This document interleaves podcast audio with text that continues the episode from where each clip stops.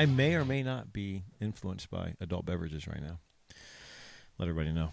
Hey, we have a guest with us tonight, which I'm super excited about. Um, this is going to be a lot of fun. It's going to be a great show. I'm telling you. If you guys are going to listen to a good one, this is it. We I have my uh, my co-owner with us, Mr. Cody Wells, and Cody is um, is is going to be fun because he is really really tied into the industry from a different level. He's super tight with most of the guys out there, like the Hushin Crew, you know, the guys from Mountain Ops, um, and he's just uh, he's going to give us a lot of insight into the uh, the hunting world and how it transposes into the target archery world. And you know, Cody's my best friend, been around forever, and he is always talking about how great it is to have target archery involved with hunting because you know we always like to joke he punches animals to draw blood and like we, to make things bleed there you go and we punch me and jason like punch paper but yeah. i definitely believe they correlate and yeah. can help each other i mean exactly every once in a while punch something and make it bleed. Yeah, there you go. so, anyways, we've got Cody Wells with us, and we're excited to talk with him about his, uh, you know, his archery career and what he's been doing, and, and how the shop runs, and get an insight into the industry. You know, once again, being close with some of these guys out there, is he's going to be able to share some cool stuff with it. I think tell us some really good stories. So, I'll try. Anyways, Cody, welcome. Thank you, thank you. I'm sorry, excuse me, this coronavirus. Hope it's not what I got here. You know, we're recording from separate rooms right now. yeah, yeah. You know, it's funny he brings that up. Coronavirus, dude. What is going on with that, Jason? What's your thought on this one? Um, I don't know. I've got a, I've got a a, a couple of thoughts. You know, uh, well, one I'm thinking people are overreacting. Like, guys, it's it's a virus. It's not zombies out there that are gonna poop all over the place. So save save a little bit of toilet paper for everybody. Yeah. Well, what's crazy is that you know we'll release this tonight, pretty much right after we get done, and it's uh, every event has been canceled for the except for yours, Jay Bird. The Pan Am I know. Games. I'm sitting there looking across the table at him, and I'm like, man, I just I know how hard he's working right now. I hope that doesn't happen. That's gonna suck. Yeah.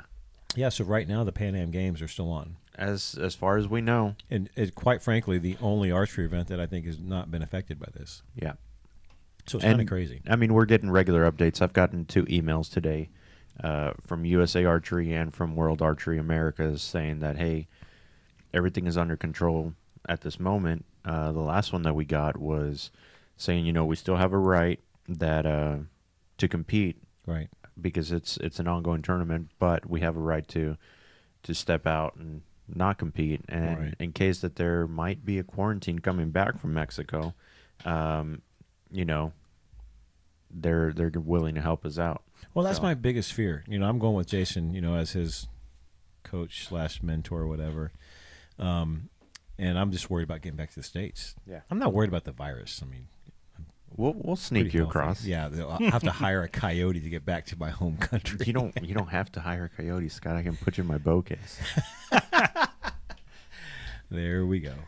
No, but it's kind of crazy because the ASA just canceled their tour. I mean, well, excuse me, the Fort Benning event, um, indoor nationals got canceled. The first leg of the outdoor um, series got canceled in Guatemala. I think it was. Yeah, the the first leg of the World Cup is is officially canceled. Yeah, officially canceled. So I mean, it's crazy, and we haven't really, I think, hit the tip of the iceberg yet with this whole thing. I don't know. Yeah, I think it's just. I think it's just starting. Unfortunately, yeah. you know, we're feeling at the shop. We had our probably Cody our weakest Friday. It's, in, it was crazy slow today. Since, yeah, since we remembered. Good inventory stuff done. Some yeah, busy work done. So that's we, good. Yeah, we counted inventory, which sucked, but hey. um, no, but it's kind of crazy. This coronavirus thing is nuts. I went to HEB last night. And HEB, just for the listeners, is our grocery store. Here, everything's the best better. grocery store. yeah. It's kind of like a Kroger's or a Publix for those of you that listen in other areas of the country, and they had nothing last night. There's no toilet paper. There's no paper towels. There's no water. The meat aisle looked like it was just ransacked. It was crazy, and people there at 10:30 at night were running around with gloves onto their to their elbows, um, the face mask on. I was like, I was like laughing. It yeah, kind of. I saw that this morning at the gym for the first time. A lady yeah, walked in with straight up rubber gloves on her hands and I was like, all right, this is for real. They, there are people officially freaking out. Yeah. Maybe they should. Yeah, it was weird. It's crazy. So hopefully y'all just be safe and So, anyways, um, hey, we just got a call in from our long lost friend out in Iowa. He has um, been working on deer stuff, kind of. He's been doing like uh, food plots and tree stands, and he's been missed here for a couple of weeks. But uh, Bridger Deaton, you here? Yeah, what's up? What's going on, Biggin? Man, that's like a perfect transition to what we're talking about tonight, exactly. too. What Bridger's doing? Yeah, because he's getting coronavirus in the trees.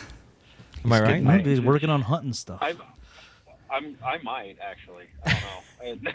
well, the fun, so, so, a funny, okay, funny story. I, I, didn't get all, I didn't get all your intro, but basically we've been doing a lot of hinge cutting trees. Um, I mean, most I know most people listening down in Texas. We're so like we have a lot of big oak and hickory. So we're taking and hinge cutting trees. We'll cut about halfway through till the tree starts to topple, but up to like shoulder height, and they'll fall, and then we'll kind of dominoes stack them all on top of one another, and that yeah. creates a lot of bedding for whitetail. That's cool. What are you? Uh, why are you guys doing all this? cutting above your head like that, all the sawdust blows straight into your face. So yeah. my lungs are like full of sawdust right now. So, so the funny it story. It really hard to breathe. So the funny. I'm terrified of going to the store and buying uh, decongestant because yeah. I, I, I might get tackled and arrested because somebody will think I've got coronavirus. Well, that's what we were saying. The funny thing is, you text me this morning or this afternoon, and we're like, you know, I'm going to go to the store to buy decongestant and and be coughing and hacking because the amount of sawdust that's in my body, and people are going to start tackling you and trying to kill you. Oh, I, I'm more worried about that than I am having sawdust and crap in my lungs. Yeah, there you or go. even getting corona. Yeah, there you go. So, Bridger, why are you guys doing all this work out there? What's what's the end game? Whitetail so, habitat. Uh, uh, oh, is this for hunting? Uh, buddy Rod, well, actually, yeah, for hunting. So Rod White, uh, he actually used to own a business doing this, so he has a ton of experience with it. Yeah. And uh, I don't know, I I'd wanted to come up here and see my dad because uh, I hadn't seen him since I moved down to Texas there. Gotcha. Uh, six or seven months ago, and everything just kind of lined up. It was a slow time of year for us there at the store, and uh, oh. he was doing that. The good time of year, and make a little bit of extra cash working for him doing that. The gentleman just bought this farm and kind of wanted to get it set up it just, a little bit better for. Sounds a like a lot of work. Habitat, so. Well, it's a lot of work. Sounds like a lot of. Uh, wouldn't this all be solved if you just set up a couple feeders? yes. I mean, but yeah, but see, we call it we call them food plots here. Oh, we have to go in with an excavator and tear down like two acres of timber. I'm a firm believer in work smarter. instead of so instead of putting the corn in a big bin and throwing it out, we take a we take a machine that punches it into the ground so it grows into more. Oh, you, you mean you plant it? Yeah, yeah, it's crazy. Did, did you hear that? That was the Busch Light. I was gonna say that sound. That's an oddly familiar sound. Man, it's cold. Yeah, no kidding. Busch. So, so yeah, no, it's it's definitely been uh, been mayhem down here in, in Texas and all over the country. we have been talking about how this virus is getting everybody in in a panic mode. And Scott was at HEB lined up for an hour and a half or whatever, trying to buy his essentials that everybody was uh, packing them in buggies. I mean, Courtney went out to HEB last night at 10:30 at night, and she said the parking lot was full. And at 10:30, I, imagine. Yeah, it is, uh, yeah, it's crazy. So you guys seen like the same the thing out there? In and, oh yeah, the town I grew up in and kind of hang around in Knoxville. I mean, it's a small town. There's less than 10,000 people, and both the Walmart and so like our the Iowa version of HEB is uh, called Hy-Vee. So both the Walmart, Super Walmart, and Hy-Vee are completely sold out of like sanitary wipes, toilet paper, um, like Lysol, Purell, that type of stuff, and they're I don't low on even bottled water. I don't get the freak out over toilet paper. I mean, I would be yeah, way more worried about food. food. I, have got old T-shirts to take care of that if I need to. I don't get it. You just go buy a Cody Wells redneck. couple Dallas Cowboy T-shirts. Yeah, yes. there you go. I'm gonna go to all the outdoor stores and just buy out all the field wipes, and I'll be there. Good. You go, exactly. You know, funny. Somebody mentioned about um, you know RV toilet paper is still available. Yeah. You know yeah. what else is there? Showers. I mean yeah, that no that'll help. But That's funny. yeah, no, uh, it's definitely wild. I mean, and for me, I'm more. I'm. I mean, I'm not nervous about. We joke about getting the virus and stuff, but I'm not. I'm not really all that nervous about getting sick, especially. I mean, everything's kind of blown up now. Uh, while I'm up here, and the only people I see are Rod and the guy that owns the owns the property. So I'm not like, overly concerned about getting in contact with anybody, but more so uh, just kind of worried about the store and you know you guys and how it affects how it's all going to affect small business. Cause, Well, uh, we were talking about it today. It slowed down big time last two days. Yeah, we've been nervous. Yeah, I, I, I know when I talked to you earlier today, Scott, you said that like the the only customer we'd had that day, or you guys had had that Yeah. day, was the gentleman in front of you. Yeah, the peep site guy. You know, I think about it like, yeah, I, I hear about, you know, corporations and stuff sending people home and, you know, work from home, do this, do that, and Yep. we'll take care of whatever. But Know, it's a small business. That's not, not exactly an option. No. You know, well, you know, one of the, uh, one of like us where we're retail. yeah, exactly. So, one, we're going to try to keep it a little bit lighthearted. We got Cody. We're going to take advantage of Cody being here. Um, we're going to talk about the hunting industry and, and the correlation between target archery and hunting. You know, we've kind of kept this podcast a lot about target archery, but now we got a guy here who, you know, loves to to make things bleed more than punching paper and foam, and we're going to talk mm-hmm. about, you know, what he does and his his history at least with shooting target archery to make him a better hunter, and kind of key on that um. for our listeners because, you know, we all probably hunt. If we shoot a bow, we probably hunt, and so we want to get Cody's insight into that, and we're going to talk to him about you know some of his social media stuff that he's got going on with some of the guys in the industry. You know maybe give us some good stories and stuff like that. And throw some people under the bus. It's raw. He's over there like oh god. Nope. but um anyways and yeah bridge that's what kind of like we're what we're kind of doing with this show. And um and just talk about the state of archery. I mean cody's got his uh, his opinion and he's definitely involved with the archery. Is from the shop level working directly with the manufacturers. He gets to talk with them day in and day out. And um and just get his insight basically. Talk about it. And you know we it's kind of a cool time to do that with all this coronavirus thing going on and all these organizations. I mean bridger you just got the indoor nationals canceled on you. I mean and now you got a question hey is the arizona cup going to happen? You know what's your opinion on that? Yeah, no, dude. I, I mean, between indoor nationals and I think I just got a text from Jason. I haven't, I haven't looked it up myself, but I heard about it. Uh, Fort Benning got canceled, yep sure did and then, or I think I heard it from you, Scott. But uh, yeah, man, it's scary, and honestly, it makes it. Man, I, I'm, I'm being completely honest. It makes it tough for me to want to practice. yeah Yeah, it does.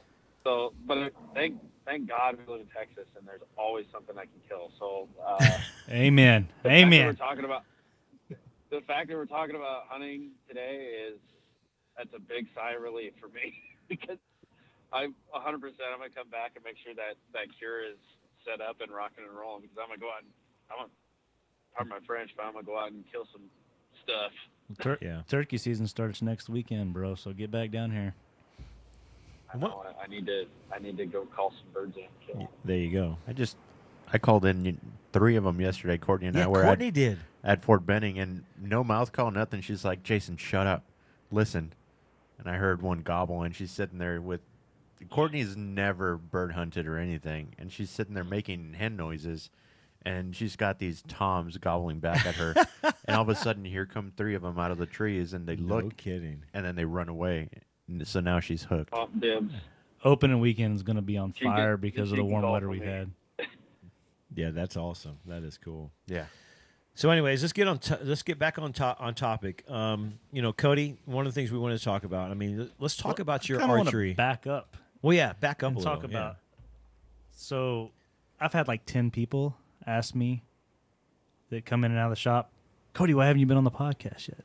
Yeah, And I've just got to say, I really don't like listening to myself talk. I'm sitting there looking But- at Jason right now, like Ricky Bobby. What do I do with my hands? So it's But- funny. It's funny he says that because me and Jason Put were them in your talking- pockets. me and Jason were talking about. He's got that that perfect radio voice, right? Yeah, he sounds like a radio uh, personality. Yeah, exactly. Maybe after today, Yeah. he's gonna have a. He's got a face got a face made for radio. too. Well, yeah, he's pretty. He's definitely a pretty boy. Cody's Y'all Cody's ridiculous. hot. No, Y'all he's ridiculous. hot. After hot. today, he's going to find a new profession. He's going to be a radio personality, No, a radio model. a radio model. Yeah, look at him. He's a Whatever. pretty boy. He's a Whatever. pretty guy. Whatever. Bridger, is he hot? Let's talk about some Tell- hunting. Let's tell- talk about tell- some hunting. Bridger, tell everybody how hot he is for real. We need to ask He's Brittany. red hot. He's red, Red hot. hot. Red hot. I love it. You made him blush. Yeah, he's actually red as a firecracker right now. no, but this this is going to be exciting because I, I can't wait to get him involved. I mean, and get him excited about this. So. I just want to say from my perspective, like I haven't I haven't stepped into the the podcast here with these guys yet, but I've listened to every one of them. I love what's going on with it. I mean, I'm super excited about what it can do for the you know for leading edge and for the leading edge brand. Um, I think it's so cool to have something unique out there in a world that's flooded with you know 1855 podcasts on archery, but to really focus on the target and just from a everyday kind of perspective, not super high level, not the super low level, just everything that everybody can listen to and everybody can get involved with. And you know, I I'm not a big target guy. I, I like Scott said, I like to make things bleed, but man, I notice a difference in my hunting and how confident I am in shops at shots whenever I spend more time behind a bow shooting at foam. And that's kind of what you know when t- Scott was talking about some possible topics to come up. I'm like, man, like for me, that's something I'd like to talk about at some Yeah. point because it's, you know, I had a, I had literally the worst deer season of my life this year. I I had an awesome elk season. Scott and I, Scott called in a just a awesome, a dandy Montana public land bull for me, and I killed him. And I don't even know how close it was. It was like 14, 15 it was ridiculously close. So you know the, you don't need practice to make that shot, right? It just it just happened. It's automatic. But I get back here to Texas, and I go oh for two on whitetail this year on some some good bucks, and I'm like, I don't know. I'm just I'm pissed off, and I look back. I'm like, you start kind of backtracking and really looking at what happened and why it happened and what you're doing and just what's going on and. A couple of them. One of them was a tough shot. The other one, I should have just. It should have been a a layup, but the other one was a little tough. I had to hold back for a while, but still, that's something that you know use an archer practice and prepare for. But I didn't do that this year as much as I should. I didn't. I shot some indoor just on some leagues and stuff here. I think I shot one of our little local tournaments. Shot okay, uh, but just the repetition there, and then just you know when you shoot foam like that day in and day out, like you know you should be to be a good target archer, it makes it so automatic and just second nature when you get an animal in front of you. And Right. you know, I just look back at this year and I think that was huge for me. And you know, I, I that's why I want to talk about it because what I directly saw it do to my my archery this year. You know, it's funny. Uh, you say, and and well, Go ahead. You go first. no, go ahead, Jaybird. I mean, go Oh, ahead, okay. Bridge. Oh, uh, Jason, do you have anything to say? No. Uh, it's funny. you Well, say, he's drink- like, he's drinking with how Busch- much he's you- drinking your like, Busch you Light. say with how much you shoot, yeah, with how much uh, you say you haven't been shooting enough, but you, you know, you when I watch you shoot, Cody, you shoot pretty dang well. I mean, even when we shot that little sidewalk there, you shot, uh, I think you shot like 299 and 300 and 30 or 40 some odd X's. I mean, which I mean, for somebody that doesn't shoot a lot, just to pick up your bow and do that, but uh, like you talk about the being able to just pick up your bow and shoot a bunch, and when you're shooting enough that everything's kind of automatic, and you fall into that, fall back into that in a hunting situation.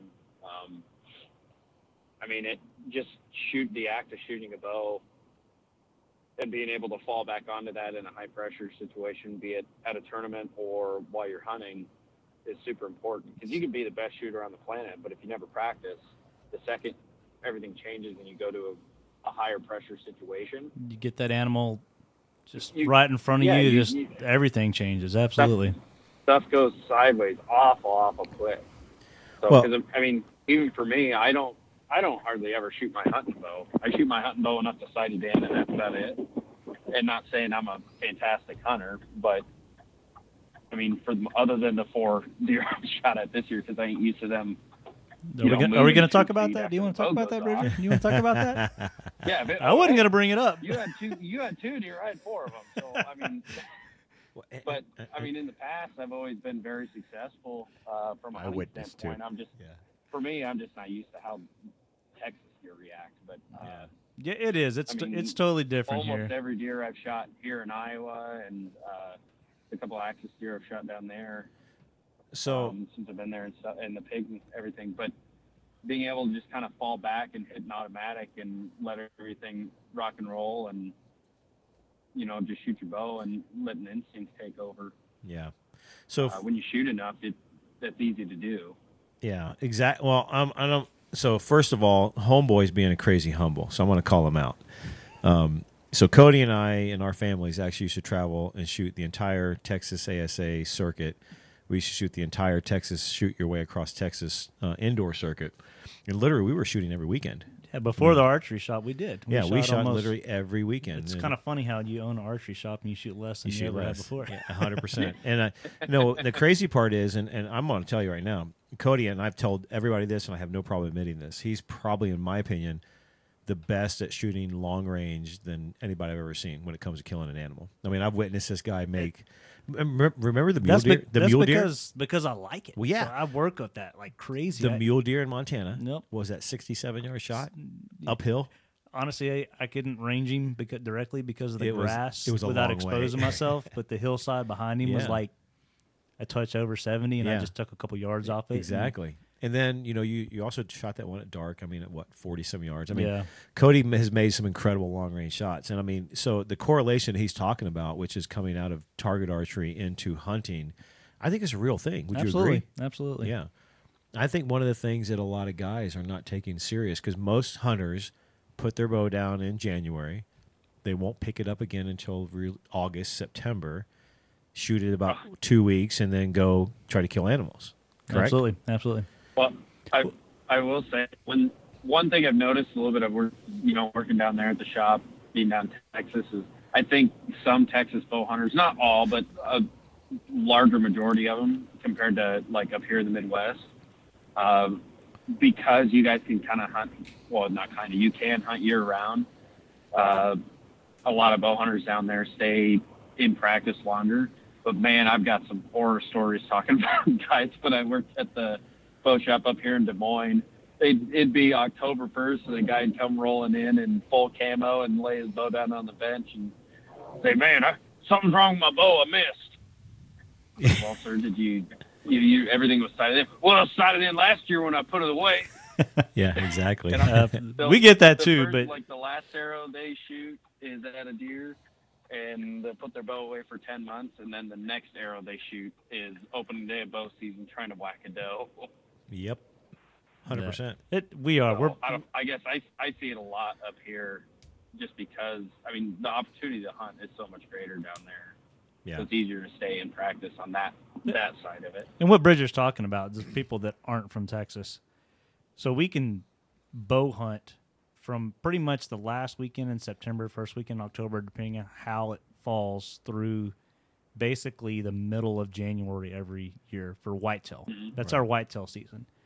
But we're blessed because we live in the hill country area where we've got a ton of free ranging axis and exotics that have gotten off, you know, these ranches over the years and they're just they're flourishing. They're beautiful. Man, they taste good. So they're super fun to hunt and then not to mention hogs and all that. So yeah, we we've got a very this whole area is an extremely target rich environment, and that's you know it it makes it fun, makes it a ton of fun. Yeah, and he's right, and it, so with that we can kind of shoot our bows year round. When you know Bridger probably yeah. in Iowa, most guys are shutting down going fishing, right? Yeah, we so in Iowa our whitetail season for archery runs from October first uh, through the first Friday before a full weekend in December. So I mean, October, all of October and all of November. Right. And a couple days bleed bleed into December. So that's a long season, a lot like and Texas. that's our own. I mean, it's two months, but that's the only time we have to hunt. Yeah. Right. Well, you know, and excluding, you know, if you don't fill tag, you can do late season, and then we have turkey as well. But right. As a total, the you know, as far as bow hunting, be it whitetail, or uh, eastern turkeys, uh, we have about I gotta think here three, oh, four months in total. Yep. Otherwise, you can't really. I mean, can't go out and kill anything other than fish. Right. So. because the only only big game we have are whitetail and turkey. Right.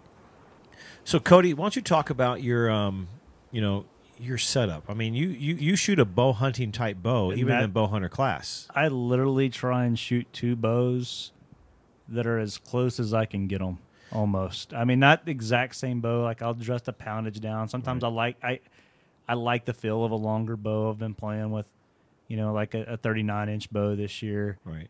or my hunting bow, you know, is typically a 35. If I can get away from it, I might go down to a 33. But Right. you know, I shoot nothing but bow hunter class, Yeah. and I keep that. I when I shoot 3D, I want a pin gap because it keeps me in practice for when I'm out hunting. And, Yeah. and I walk up on an animal and I'm spotting and stalking at 46 yards. I've been doing that all year, Yeah. so I know right where to put it and go with it. And I keep them pretty close on setups, at least from a speed perspective. So it Right. helps me with that, and from a feel and a balance. I mean, Scott tried to make me try the the long bar crap.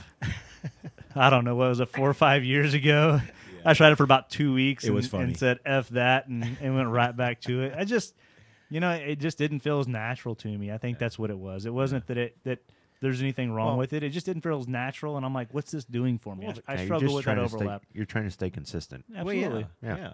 Well, You're, you're truly staying true to your roots when it comes to bow hunter. Absolutely. I mean, because Cody will go out in the course and see these, you know, bright red Hoyt Invictus sitting there with, you know, all the bells and whistles, and it's not a bow you're going to take out in the woods to hunt with. Absolutely not. Uh, you could literally take Cody's target bow and go kill an animal. correct? Absolutely. Yeah, without a doubt. And I think that's what's one of the cool things. So I think one of the biggest transitions I've seen Cody make in the last, let's say, six, seven years since Oh, you and I have been buddies. Well, really, it's your release. Yeah. You have transitioned from a puncher No. to a true puller, No. right? But I- you do that with the trigger release. So why don't you talk about that a little I bit? mean, I I was horrible about just yep. yanking it. Man, I could yank with the best of them out there, not to sound inappropriate. But you were pretty good at it. but that's what I did, man. I just I all right, the pin's there, squeeze it, go. Yeah. And and I shot a really what I would call a high wrist and just pushed that bow out there like that to try and get myself a little I mean, it was a completely uneducated approach to it. I just did it because in my mind it made sense to get a little extra half an inch or inch of draw length, but pushing the bow way out there. I would run the release as long as I could like that, and then I would just reach for it and grab. I mean, I, and I'm not talking just put my finger on it and slap it. I mean, my finger would be behind that trigger, and I would do the whole freaking swing around and grab a hold of that thing and just let it fly. He's not It was lying. it was bad, but yeah, I mean, Scott, I just you know, I guess when I really got deep into the shop, with three years ago with you guys and just making it, a, it was a, a part of my daily life at that Right. point, and playing with new releases and doing that, and, and man, it's just it's crazy how much, you know, grabbing. What I did is I grabbed the Carter. Yeah, Scott Carter. put a Carter RX RX-1. one in my hand, and made it light, and taught me to wrap my finger around it, and and pull, yeah. and it sucked for a while, really bad Yeah. the more and more I worked at it, you know, it, it did. It, it helped a ton. And, and man, that's what you get. Like when you go through an indoor, you know, we were talking about it in the shop and some of the 3D results, some of our people have already been, you know, to a couple 3D tournaments and shot well. And those folks were the ones that were just really grinding all indoor season Yeah. Right. and you know immediately went out. But it's the same thing with hunting. Like uh, you grind all indoor and shoot that little tiny X the whole time, and then you grind through 3D season, and you know then you get to poke a little bit and get out there yardage and look at some some foam that looks like animals at least. Yeah. Which is a touch funner in my opinion than indoor because Yeah. it looks like animals. They don't bleed, but they look like animals at least. But just you know the correlation from one to another, and then into your summer, you can you know start playing with some yardages and stuff like that. I, I would say this for guys that that are not target guys but hunters and want to get better, you need to get your butt in an archery shop Yeah. and shoot some leagues, shoot some paper leagues. I'm not saying this because I'm an owner of a shop. I'm saying this because it's directly helped me to get the right equipment, to get a Carter type release or something. I mean, that's that's a release a lot of pros Yeah. still today shoot shoot. You know, it's 100%. extremely responsive. It works well, but yet you can still hunt with it. I think I've got like three or four of the things. Yeah. There- There's one in the glove box of every truck in case, just in case I need it. You know, And But he forgets them. to do that and you know, get the right equipment like that and start grinding with it. And there's nothing wrong with with just having one bow, but playing with it on a paper format and really teaching yourself a shot process. That to me, paper and indoor creates a shot process. Yeah. That's where that's really just honed in and done, and then you move on to 3D and can play with some funner stuff. But Right. it, indoors, you know, I hate it, but God, it helps me. Man, it helps me. The more indoor I shoot, Well, it's crazy not- how much not better I am.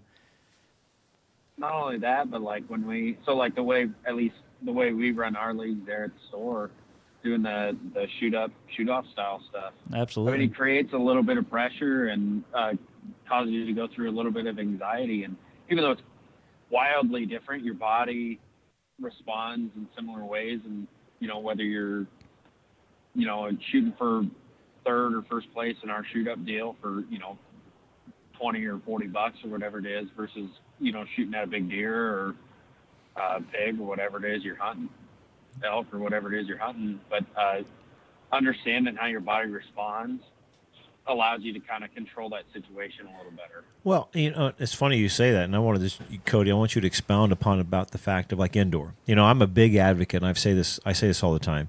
You know, champions are made in indoor archery because it's a repetitive cycle that you are, like you said, you're you're working your shot process. But you know, I think one of the big things, and I think you'll probably agree with this, is you know how to aim small, how Yep. to aim. I mean, aiming is so important. So I imagine you when you get on the side of an animal like a big elk or a, a whitetail, you know, you're picking a spot. Absolutely. It's not, you know, quite frankly, with a white-tailed deer, for example, we probably got a what, Jason, a eight to ten inch shot, you know, Yeah. aiming point. You know, with a bull elk, you probably got eighteen to twenty-four inches, but Yeah. you are not aiming eighteen to twenty-four. Absolutely correct? not. You can't. Yeah, Yeah, you gotta you gotta hone in and depending on the yardage and the shot and all that. Like this year, I mean, I just I had Oh, both yeah. eyes open. It was so close to just like. But Scott was there with me. Called in a bull several years ago in northern Colorado, and the bull was, gosh, it was it was over a sixty yard shot. I'm not trying to toot my horn here, Oh, no. but yeah, it was a shot that was pretty far that a lot of folks wouldn't take, but because of the amount of shooting we did that year from indoor to outdoor 3D to shooting 60, 80, 70, you know, 100 yards in, in the backyard, yeah. that shot you didn't think twice about, but you had to. And elks that far, you got to aim small. Mm-hmm. You know, it's not just a just a throw it and go it, you know, and let it rip. But yeah, it teaches you to aim small. And and, and I'll say this too from a setup standpoint. Well, I was going to talk about that that setup. you- Yeah, You guys hunt all day long, and I'm sorry, and you're outside and you're shooting a shot that's a little bit different every time. It's really hard to hone in your setup. yeah, But when you're shooting a little bitty tiny X 70, 80, 100 times on a, on a tournament, it really shows you what's weak in your setup. right. And it teaches you even, and I do it with my hunting bows. Like uh, it teaches you how to change that, how the thing reacts to really get that bubble in a good flat, per, you know, flat ground, perfect Right. scenario. You know that bubble goes, you know, right where it should. Everything's right in the grip and the whole nine yards, the right feel. Like it teaches you that. And then outdoor, even in 3D, your foot, not, your footing's not perfect every time, Right, but you, right. you know, you go right back to where that bubble is and trust all that. And you had all that done since indoor, so it just it makes it helps you hone in your your setup so much more as well. S- you know, so I'm so glad you brought that up because I wanted to talk about a little bit about this because you know most of the traditional bow hunters, and I imagine Bridger, you probably see this in Iowa a lot, where the guys are running a you know a six inch piece of metal or aluminum off the front of the bow. You know, it's a traditional stabilizer, and um, you know what. Yeah, and what we do here differently is we really put target technology into our hunting bows. And what Cody's talking about is, you know, his target. Honestly, his hunting bow looks like a mini target bow in a sense. It's got a six to eight, or an eight to ten, or a t- twelve to ten target, you know, dual bar setup Absolutely. to to really accommodate the things you're talking about. Now we're we're of course talking about western mountain hunting, not so much shooting 20 yards out of a tree stand or out of a blind here in Texas, but you know we're really big in the in the elk hunting community out here, mule deer out west. I mean, talk a little about Cody about how that setup works so well for you to help you manage every environment that you see on the mountain. It does. You got to think about every environment. You got to think about the wind. You got to think about all that kind of stuff. And there's so many different things out there to really kind of play with. I mean, from the the quivalizer and you know, Dan came out with that a couple years ago, and it's been something that I've implemented during elk season a lot, just because of the functionality of it from hauling it up and down the mountain. But I mean, it does. It works well. It helps you kind of balance. It's like putting a, you know, a 24 inch bar off the front of your your bow. You know, I struggle a little bit when I see people that run just that on the front of their bow, yeah. and not you know something off the back. Be and that's that's the target side of me coming out from what what Scott's pounded down down my throat. You know, like he's he's really kind of pounded that in me. And you know, I put if I run a quivalizer, I do put a back bar on that. I'll run the quivalizer off the the right hand side of my bow, mm-hmm. and run a you know another dual bar off the the back left hand side to create that same kind of feel. Uh, I will admit the quivalizer can be a little bit like a kite in, in high wind situations, but you got to think about it. a lot of times when you're elk hunting, which is usually what I'm doing. I, I, do like to mule deer hunt as well, but it's it's a lot of time in pretty thick timber and, and wind's just not an equation. And you can usually get off a shot and, and, and work your way through those scenarios most of the time. But it, it does. It helps you, it encourages you to play with different setups. I don't necessarily get to play with the a lot during target shooting, but I'll get a bow and get a bow balanced from a weight perspective how I want it and then throw a quivalizer or something like on that to kind of feel similar and, and, play with that. And there's times that I just, you know, it doesn't feel right on a certain bow, and it, it does on others. But you know, it does. We we usually run from a true hunting perspective. You know, a 12 to 8 to 12 inch bar off the front of the bow, maybe maybe as low as a six, depending on what what bow it is and how bad it wants to fall forward, and then you know a six to tw- again six to ten or so on the back, and you know, you look at these hunting setups, it's the exact same kind of balance. It's just kind of shrunk down a little bit yeah. for the most part. Yeah. And you get that feel, you get that balance. You can, you know, it, that balance does a lot of things for me. One of the biggest things is in a scenario where I need it, speed of shot. Yeah. You know, as I can throw yeah. that thing up, it goes, that bubble goes right to the center. Yeah. And I don't have to even think about that right. because it's right where it should. Now, granted, if I've got a can into a mountain or something like that, that's a little bit different. But just being able to have it right there. And that, again, that's where you know indoor and shooting flat surfaces kind of shows you that, and then you transfer it over. You yeah. do. Well, Jason, even you. I mean, you use a dual bar setup on your I do. bows. Yeah, when I first when I first came to you guys and I was shooting that that old school hunting bow, I, I had, you know, your your Walmart special front bar right. that was probably about three inches long and covered in, in rubber. Right. Um, and after seeing you guys run dual bars on your hunting bows, I decided to give it a try, and yeah. man, it makes a, a, a world of a difference, especially for me. You know, I don't I don't have that initial core balance already, right? So I need my bow to be as dead and balanced in my hands as, as possible, right? Um, especially in that that higher pounder situation for me, and running a dual bar um, with with with weight, not just running the bars, right. but you know, throwing some weight on there, balancing the bow has made a world of difference. I've yeah. been able to hold steadier, uh, and make the right shots. Uh, whenever that oryx I shot last year in, in April, yeah, I think I held that bow for about a minute and a half, waiting on the right moment because there was a, a couple other uh, cows standing behind that bull, and I had to sit there for about a minute and a half waiting for my guide to just say, "Hey, take yeah, it." Take him. Right. Had I been running something different, I don't know if I would have been able to hold that bow steady right. and, and, and have it sit dead in my hands. Well, like you that. know, and, and, it's funny you say that, and I want to talk about expound on what Cody was talking about because I think one of the things that we overlook in the community, and I'll tell you why. Um, you, we are so ingrained, and Bridger, I know you will agree with this a thousand percent. We are so pre-programmed because of marketing with certain companies about, um, you know, how dead in the hand a bow is, how quiet it is, you know, and, and how vibration free, those type of things. And Cody keyed on, I think, one of the most important pieces of picking the right bow is balance or how well how quick it comes to aim. You know, I'll give Prime some props. You know, they created the synergy, the center grip technology system in their bows over the last what three years. Yeah, and mm-hmm. the, um, the the the speed that it takes to get the bows to sit center and aim well is what it's half the time. It is. It, it is. really is, especially from just a bare bow perspective too. I think right. it does way better than any other bow out there. Just straight up. There's right. some bows in my opinion, you can't shoot without that kind of setup with a Correct. with a tr- with a good solid dual bar setup. Correct. Or some of them you can you can get away, and that's important when you're going out west sometimes too because of just overall weight and carrying the dang thing up and down a mountain and stuff like that. Mm-hmm. And it balances everything, a speed of shot, but you know just consistency too. Right. Right. Yeah. That's a, that speed of shot I think is overlooked there's because a, there's I mean, a huge difference between a bow that's balanced at you know, and not balanced when you get out past 50 yards. And I think most people can kind of get away with it inside of 50 yards. Oh, 20 yards is a no-brainer. Yeah, no, it doesn't matter. But you start reaching out past well, that, you got to have a bow that's balanced. It's just yeah. it, it shines, man. That's where it really, really, really shines for you. Right. So and and like for me, one thing I, I mean, before when I was selling bows, and up here in the Midwest and selling bows to guys, you know, really shooting 20 yards out of a tree stand.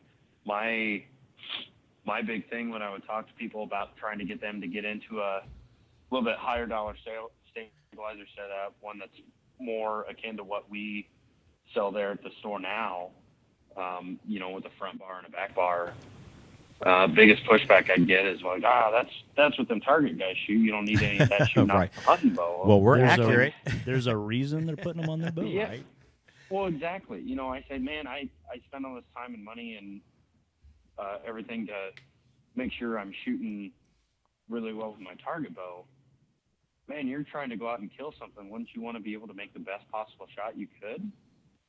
You so, would think so. Exactly. And with, I mean, putting a stabilizer in your bow isn't going to make you a better shooter, but it's going to make it a hell of a lot easier for you to become a better shooter. Yeah, not about Exactly. You know. So, yeah, and that's one. That's, that was always my thought process behind it, and I don't know. I've always set my bows up like that ever since I started shooting target, and I've always had really good luck getting a hunting bow even if it was one that I didn't like quite as much, um, getting a hunting bow to shoot really well for me. Right.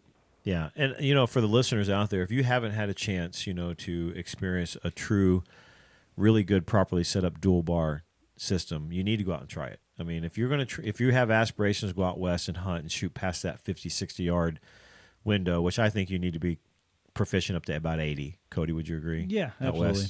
Yeah, um, the dual bar setup will completely change the game for you, especially on deer hunting. Man, mule deer. I mean, a lot more can be open country, a little yeah. bit further out oh, there, yeah. and a little bit smaller target than an elk. So 80 right. yards is it's different for everybody. Some people are going to sit there and say that's not ethical, but man, if you put in the work, it absolutely is. Oh, no and, doubt. And, and, if it's not ethical to you, then don't take that shot. But right. if you feel confident in it, then then you need to be ready for it and be able to do it. The technology in the bows today is allowing archers to extend their range. It's one of our big mantras here: extend your range. And we were we are trying to, play to that in. do what? you snuck that in. Yeah, yeah, I did. No, but for real, I mean, the, the bows will do it. They'll shoot good to 100 yards if you put yep. the work in. Um, and with the systems that are out there available with, with balancing the bows, the rests that are out there, you know, the let offs. I mean, we talk about let offs forever. I mean, th- everything is there to make you a great archer as far as you want to basically shoot the bow, but you got to put the work in. We believe in that dual bars, and I'm not trying to sit here and, and toot leading edge just horn here, but we believe in that so much. We tell folks when they come in here, oh, yeah. if you're, you know, interested in it, take it. Let us set it up for you. Take it and go shoot it. Go shoot it out past 50 yards and see what it does. And if it doesn't change, you don't like it, bring them back and we'll take we'll buy them back from yep, you exactly. because we believe in it so much. And that yeah. that's that's what I want to relay to people that are listening. Like find somebody that'll work with you like that right. if you can, and go do that yeah. and go go give it a shot because it'll, you know, I mean, you're gonna drop. Yeah, I've been getting text messages from everybody the last couple days putting in for New Mexico and oh, yeah. a lot of these states, and you know, just to get a tag for New Mexico's well over a thousand dollars. Yeah, not you know, you start traveling and all the stuff that you're gonna do, you're gonna put thousands of dollars into these sneaking hunts, you know, yep. and and why would you not want to be as proficient, you know, and and you, you as accurate as you can to as far as you can to right. maximize your opportunity to be able to safely harvest an animal. Yeah, hundred percent, hundred percent. And that's why I think to come back to the target side on that, like set that bow up, and even if you're just a weekend where you're having fun at local 3D shoots, and you know you're you're like, well, I don't want to run a bar to equivalizer because it might make you know put me in a different class. So what? Who cares about the class? right if you want to be a better hunter, go shoot with the open boys, and you know just worry about competing against yourself and, right. and making good shots at different yardages on targets, and and you know show yourself. It's all about the setup at point and yeah. seeing what the setup will do for you to kind of lead over. That's that's how I look at target archery. Right. It's not about how many twelves I can shoot. It's about how good my bow feels in my hands when I'm executing these shots at these different ranges to prepare myself for the fall. For the hunt. Yeah. No, that's that is, dude. That's like the best advice ever. It's funny that you you're talking about scoring. You don't care how many twelves you shoot or anything. I've always talked smack on 3D and always messed with you guys and everything, but Man, I was just in at camp in Salt Lake City, and uh, Scott's got the message, and so does Bridger. I, I got to shoot an indoor 3D league with the uh, Easton and Hoyt people. I'm ready to go kill something because that was a lot of fun, and, and it does get you pumped up. I think there was a, a 65 or 66 yard elk shot. Yeah. That was my favorite target. Yep. Uh, I wasn't worried about hitting a 10 or a 12 or anything. I was just putting in the crease and taking a shot. Yep. Uh, and it does make you that much better of a shooter, you know, being able to go out there and, and see all these targets. You see the elk, you see the the chamois, you see the mule deer, the does, the the all the different types of animals, and, and you get to familiarize yourself with it. So when the moment comes, you're ready. And I'll throw a bone at, at Total Archery Challenge right now on that Oh, because yeah, we've got yeah. that coming up. The Texas shoot is it's just down the road from us. It's a little over a month, month and a half from now. Mm-hmm. That I look forward to that more than anything else all year from a target perspective. Because you can go out there with your boys and talk some smack and just let 'em let them fly out to you know whatever yardage you can and just Yep.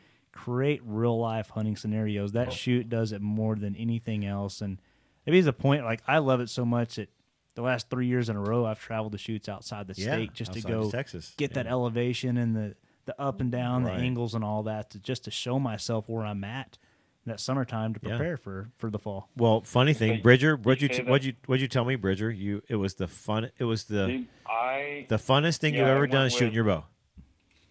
yeah I went so Cody you talked about going out of the state to get elevation and see where you're at and stuff. I went with you to the one in Big Sky, Montana, uh, and I had set up my hunting bow. I brought my hunting bow with me and everything. And which, by the way, to give a shout out to you, you said you like to shoot the 3D stuff with pin gapping and everything. I set up my bow shooting like freaking laser beams because I got such a low peep height, so I could make it out far enough. But uh, like you were shooting that using pin gaps the entire time, and we're shooting everything from 20 yards clear out to how we had stepped back to like 120 or five or 135 yards to shoot that Sasquatch. Yeah, yeah, that was awesome. Time, Oh yeah, you just kind of but yeah, man, rear back was, and let it fly, but yeah. it, was fun. No, Yeah, And that- that, that's what- the most fun I've, I think probably the most fun I've ever had shooting a bow. I agree. I agree. And I even like to go out there sometimes if, you know, one thing that's good about owning an archery shop is arrows come a little bit cheaper than for most people. You know a guy. so I know a Knows guy. I think I went to TAC Montana last year with close to three dozen arrows and came back with seven. yeah, And a lot of that's self inflicted because of exactly what Bridger's talking about. but we had fun with it, man. And, and I'll do a lot of them without even ranging because right. you know, a lot of times you have an elk that spins on you and, and backs up 10 or 15 yards, and you got to be able to make that shot. And just, Right.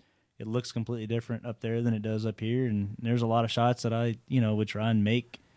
And I wouldn't go for the 140 yard Sasquatch without, you know, knowing, but, but, you know, like some 50 yard deer shots and stuff like that, I kind of just let it fly and see what happened. And, and that's fun to do for me. I'm kind of, I'm kind of mad that ASA took the, you know, the unknown factor out of the bow hunter class Yeah, they because have that's a something lot. that I enjoyed really Yeah. kind of playing with from a true bow hunter setup. And like I said, I don't care about scores, so I may just go see shoot an open sea Well, or something man, sometime and just let them fly. range Yeah, I don't. You're Yeah. right. I don't. Yeah, there you go. But, you know, it's funny because Cody is really using the sport for the end result purpose of being a better hunter. Absolutely. Period. That's all I really care about. That's all you it. care about. Yeah, it is. And, and I think that's something a lot of our listeners can take into you know take into account. You maybe shoot your bow, and I'm, I know fishing's popular during the summertime, but you know you get your butt out there and shoot your bow and work on your release and work on those different things. You will be a better hunter. Absolutely. I mean, there's no doubt We do need a couple new targets, though. We need ASA to create a Texas ducking deer, Yeah, hmm. the one that moves something on that's you. mechanical, or like a jumping The- black all buck. you need to do is replace replace the legs with springs. Yeah, Don't there you go. go. Down there and push it. They'll sit there bounce up and down. yeah, no kidding. That or connect it to your arrow so when you shoot, it'll yank a string and drop it. Right. No, No we- kidding. I had a buddy come down from. I won't say who it is or where he's from, but I'll just say the Midwest, and it's not you, Bridger. It's another guy. But he's directly affiliated with a bow manufacturer and came to Texas hunting not too Oh, long yeah, ago. Yeah. and let an arrow fly at a Texas whitetail, hill country whitetail, and I can't remember if he didn't hit it or hit it high, but we're asking like, bro, what happened? What happened? His best explanation was, "Bro, have you ever seen a deer do a burpee?" That's what they do down here. It's crazy. That is hilarious. It's crazy. That is true. Well, and for me, I hate it because Scott's just like, oh man, you just just aim low, just aim low. Well, dude, I've been I've been aiming at deer the same way for 20 years. It's kind of it's hard to break that habit. yeah, exactly. Not to run it after the little squirrel hill down the trail, but it, it I I do. I think we live in one of the hardest areas to hunt deer, Oh, be- and it's it's no self inflicted because of feeders and things like that that we have down here. But the deer, man, they're edgy and they they drop like crazy when they hear the sound of a bow or something like that. And and I mean, I, the one one of the ones that I hit this year, I let it fly about 27, 28 yards, and you know I put my 20 yard pin a little bit low on him, thinking that I would be good, and tucked it in, was quartering away, tucked it in behind the shoulder, let the arrow fly. That deer dropped and rolled away from me, and the arrow hit up in no man's land. Up near the spine, up on the top of the shoulders. He rolled back and down Yeah. as he as he turned to run, and it's crazy. I've seen that that deer a couple days ago back on camera. Yeah, right. That's and, And- that's about an 18 inch drop I mean, at 27 yards. give or take. I've looked at it a, a thousand times on my Oh, yeah. on my phone, slow mo, kind of going back, but. You know, it's it's a pretty hefty drop. I give him at least ten guaranteed. I mean, it, it just it is, and they do that like crazy. It's one of the hardest areas to kind of hunt. You do. There's a lot of times, especially like my wife, she'll shoot sometimes two or three inches under a deer right to hit a deer. in the dirt. Yeah, below the deer's belly Oh yeah. to hit the deer, and people can't do that. I have told so many people this that you know I've hunted you know all over the country, hunted every just about every game animal you can imagine, and the Texas whitetail is the toughest animal. I always get a kick out of it. If you can shoot one of these and kill one, you can kill any animal in North America. I remember Blake saying the same thing about you when you came down here. Oh, from- it was bad when you It first moved to bad. Texas. It- it is. If Yeah, you're not used bad. to it, it's no, it's crazy. I it's tore my bow apart. Literally tore it apart, thinking there was something wrong with it, Yeah. and oh. then put it back together, and it was all the deer. Now we'll see next year. I have yet to take a shot at a whitetail, Oh, a Lord, hill dude. country whitetail, because everything cannot that you guys have seen me shoot has been either south Yeah. or north. Yeah, right. and it's Yeah. crazy how you can go just two or three hours south of where we're at here. Get And into don't get happen. into deer that they just don't do that. Right. Well, they're they're northern genetic strain deer Yeah. at that point. So I mean, I have killed some some hill country deer, but they can't duck a bullet. Bridger will tell you. I mean, I'm from Ohio and he's from Iowa. I mean, Bridge, the deer we hunt don't do that. they take it like a Oh, man. They, they just they just sit there and look at you, Yeah. and the bow goes off, and they'll watch the arrow Hit them. run into the rib cage. Exactly. think, ow! Yep. And then they'll sit there and sit, look back at you and try and figure out what the yeah. hell. What the heck just happened? Hey, why am I bleeding? Ow! So, hey, I want to switch gears a little bit, Cody. Um, I want you to talk a little bit about, you know, Cody is really in tune with the social media world. I mean, he's definitely got some good contacts out there. I know you you talk almost daily with some of these guys. Um, you know, give us a little insight. I mean, what's going on with like because we've talked a lot about the social media aspect and what it's doing to archery and to the hunting community. You know, the good, the bad, basically. And I know you see both sides of it, being a shop owner. Definitely, I definitely. mean, I mean, it. what's your take on that? I'll say this. I I don't think I'm like super in tune. There's a lot more people out there that are way more in tune, but He's being I- humble. I do like the guys that that I follow and keep up with. I consider friends, Right. and I look at their stuff from a very, you know, friendship oriented perspective, and not, you know, it- it's funny how I've even migrated away from, you know, some of those folks that seem to just be trying to sell stuff Right. and you know i'm really attracted to organic material that's just who you are and how you are Right. and what you are as a person a hunter all that stuff the good the bad the ugly you know i, I don't i don't like the little bikini warriors out there that side of it i think that side of it's really just kind of overflooded and i think that's kind of starting to weed itself out a little bit here Right. the last the last you know six eight ten months um but man it's the good hunting has been and maybe this is a bad i don't know but it's been kind of romanticized in a lot of way and and it's i think it's helping right now generate some of the newer crowds into hunting. It's one of the key sources that are getting Right. new young kids into it because of you know the guys like like Eric and the Hushin crew and Casey B Mac and what they're doing. And and and you go to a show or or see them somewhere and just a number of young kids that are just drawn right into Oh, their man, groups and they're what they're doing. And Yeah. it's it's that's the cool aspect of it to me and, and why I love those guys. Right. appreciate those guys um, but on the flip side there's a lot of them that are just all about tooting their own horn Right. and and I don't like that. But we as a as hunters have to be thinking about how we can generate new because we're losing way more hunters every year right now than we're gaining and picking Right. up. Right. And you know, I think the, the kids where that's going to come from, um, new hunters, even you know, adult age onset hunters, you know, and social media is picking a lot of those up Right. um, you know, BHA. I mean, I'm not going to sit here and get on on that rodeo, you know, on that horse tonight, but that's something that they do. They they bring a lot of adult onset hunters in, and it's one thing I love. There's a lot of things those guys do that I don't Right. disagree with. Right. But one thing they are good at is doing that, and there's a lot of great guys that are associated with that group, and and from what they're doing and, and bringing stuff in. Um, it's funny how there's not a lot of folks that are kind of, you know, I, I think maybe Chris B Right. um, is doing a good job at the being successful in the target and the hunting world. Um, you know, Dudley is got his cult following and doing what he's doing, but Right. you know what the problem with is everybody has a voice, Right. and a lot of those voices just aren't men.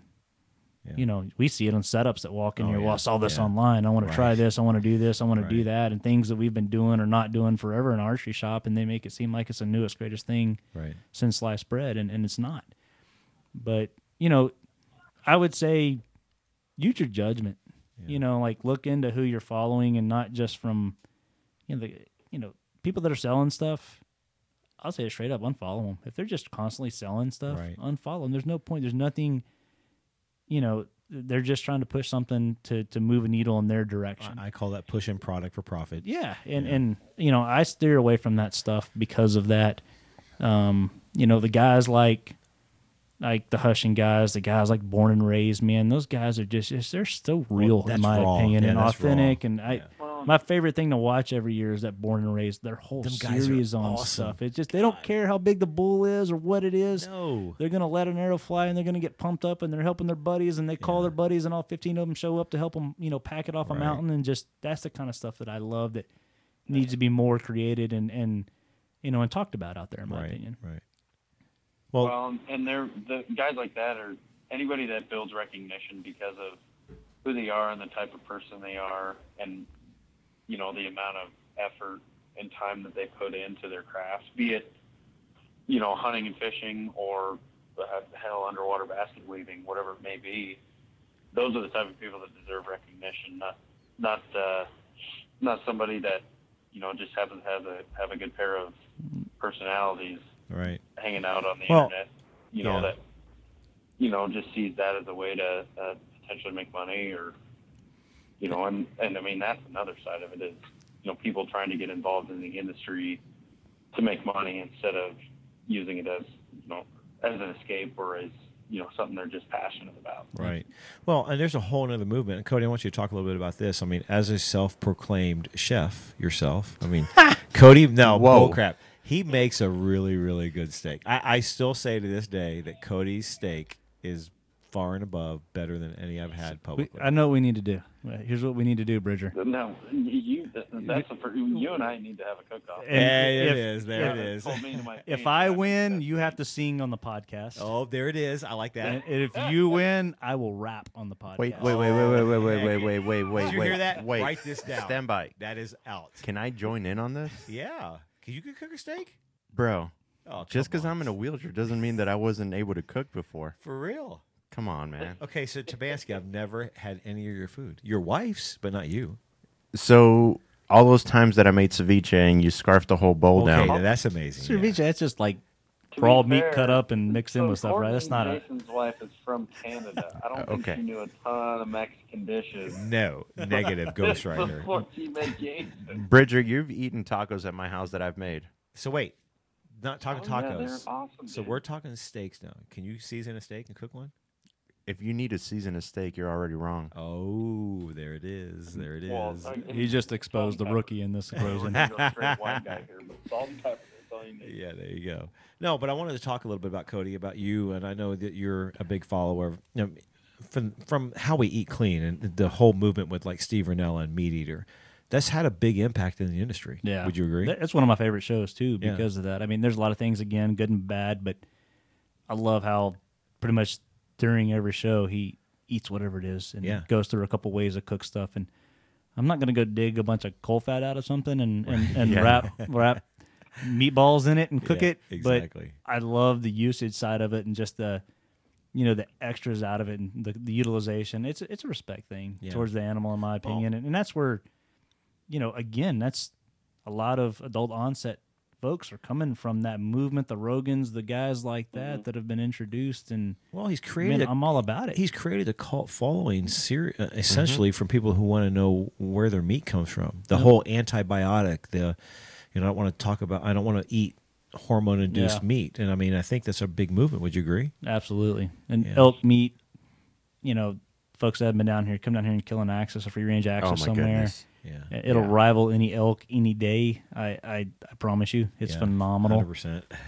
That movement, it, it, it's cool to me because I like to try new things and Right. do different things with meat. From, you know, cooking it like old school style, like my grandma used to, with chicken fried deer meat and things oh, like Oh, yeah. that, to, you know, to what Jason's talking about these, you know, these fancy dishes and stuff. You know, Right. the good old steak's good every now and then, but trying to other stuff and playing with it and using, you know, the meat in a hundred different ways is, is just man, it's fun. I'd never eaten heart Well, until that one day not that you only- made it. Not only him building curiosity with newer adult onset hunters, but like even myself, I had never eaten uh, deer heart until Okay, I'd that's watched, a couple disgusting. of I'm just gonna call it. No, And I'll tell you what, Scott's gonna say it tastes like crap, but It in tastes my like crap. opinion, It is one of the best things, the best things you can get. Out. Okay, I'm okay, right there wait, with you. Hold on, hold on a minute. I'm just I'm going to qualify this. Okay, so listeners, just do this for me, okay?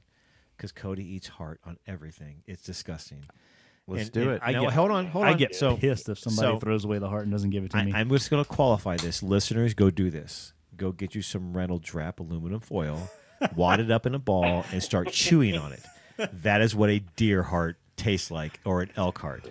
And these clowns sitting next to me right now are going to sit there and talk about how great it is. It's It is. disgusting. Jason Sounds killed like a I'm gonna win the cook-off because I'm sure Cody prepared that heart for you before. Let's make Uh, heart great uh, again. so. Let's make heart great again. There's nothing great about heart. It is an organ that is used to filter or pump blood. Yeah, it's life. It's gross. no exaggeration. I think one of the best wild game meals I ever ate. Jason killed a water buffalo. Oh yeah, and we had a full draw film festival here at the shop, and I smoked that. Holy smokes! I could it, wrapped in I before we could even It was bring it into the event. The guys there's like six guys out there hanging around the pit, and I'm like, I'm gonna try this before we take it in because if it was bad, I wasn't gonna take it in. one. Yeah. Uh, We couldn't hardly get any of it in because every all the six guys outside ate it up. It was like a 25 pound heart. So you know what's gross about it? So Cody, Nothing. And I think- like a basketball. no, he actually does this on purpose. So when he slices it after he cooks it, it looks like a freaking meat donut. Yeah, it looks like Swiss cheese meat. It's you've got gross. the you've got the different Tell me, the different Scott, chambers. What about meat donut isn't appealing? I don't know, but it just oh, it's like liver. It's not people that eat liver just baffle. Love me. it. See, Bridge, uh, Jason will eat liver and onions like it's going out of style. Yeah. It smells dirty, tastes delicious. dirty. I'm sorry. That's why I will survive coronavirus. Because I will eat what people won't eat. eat. Because he'll eat liver of any type. That's disgusting. There's no toilet paper. There's no ground beef. But damn well My eat God, liver. there's some liver. and There's some liver left somewhere. Yep. Liver The- and tofu. Everybody on Instagram is a self-proclaimed photographer or chef, Yeah. and put your money where your mouth is. If you're gonna kill something, Come to leading edge. make it worth your while. Right. Cook that kind of stuff. Play with it. You don't have to post about it, Right. but play with it because it, it is. It's good. It's really, really good. So, Heart's phenomenal. Yeah, I'm going I to draw wanna- the line at when Rinella killed that coyote. Yeah. oh gosh, That's that's where I'm drawing the line. Yeah, I'm sorry, but that's eating dog. if the meat smells like good. burnt hair, I Not can't the eat it. monkey. No, no, that's wor- the dog's worse. The- the coyote was Coyote's worse. no, it's bad. So I want to circle back, Cody. I want you to talk a little bit about um, the you know the whole social media movement, its impact as far as you know. And I know you talked to the guys from Hushin about this. Uh, you had a, a pretty deep conversation about the fact they got offered a lot of money to go to Outdoor Channel. Well, You know, I don't. what's I don't know directly if there was money off but they, it. But, they they were their their whole mindset is you know kids got outdoor TV, you know, on the TV, outdoor channel on the TV right in front of them, and that kid's sitting there looking at their phone, you know, a foot in front of their face, watching it over that TV, and that's Right. why they, you know, focus on that kind of market and do something. They they don't, Right. you know, they're not worried about that. They're worried about reaching as many folks through their creative and you know repetitive content and and reaching folks that way is you know i don't know if tv is a dying breed or not it kind of seems that way sometimes right. right. but the youtube stuff the social media i mean it that's where it's coming from the, the tv stuff in my opinion is where you know we're losing a lot of hunters that are really focusing on that the, the Right. older folks that sit around on the couch and watch that i mean they want the guys that are that are you know all about the health out fishing hunting Right. you know whatever every day and and hiking and staying active they want kids to do that to get involved with that kind of stuff and not just talk about the kill i mean they show the success they show the up and down you know the day-to-day type stuff to show that they're real real true people day in Well, and day out Hasn't like the guys from Hushin and Mountain Ops, and you know, you talked about you know born and raised guys. I mean, they really have built their brand off of social media. absolutely right? yeah i mean And these are Eric- multi-million dollar companies now. Eric got fired up with you know the bull the The fireball. the bull that everybody knows about, The and fireball, he was yeah. shooting a prime by the way when he killed that bull. Just Did want to throw that out there. Absolutely, kidding. watch the video.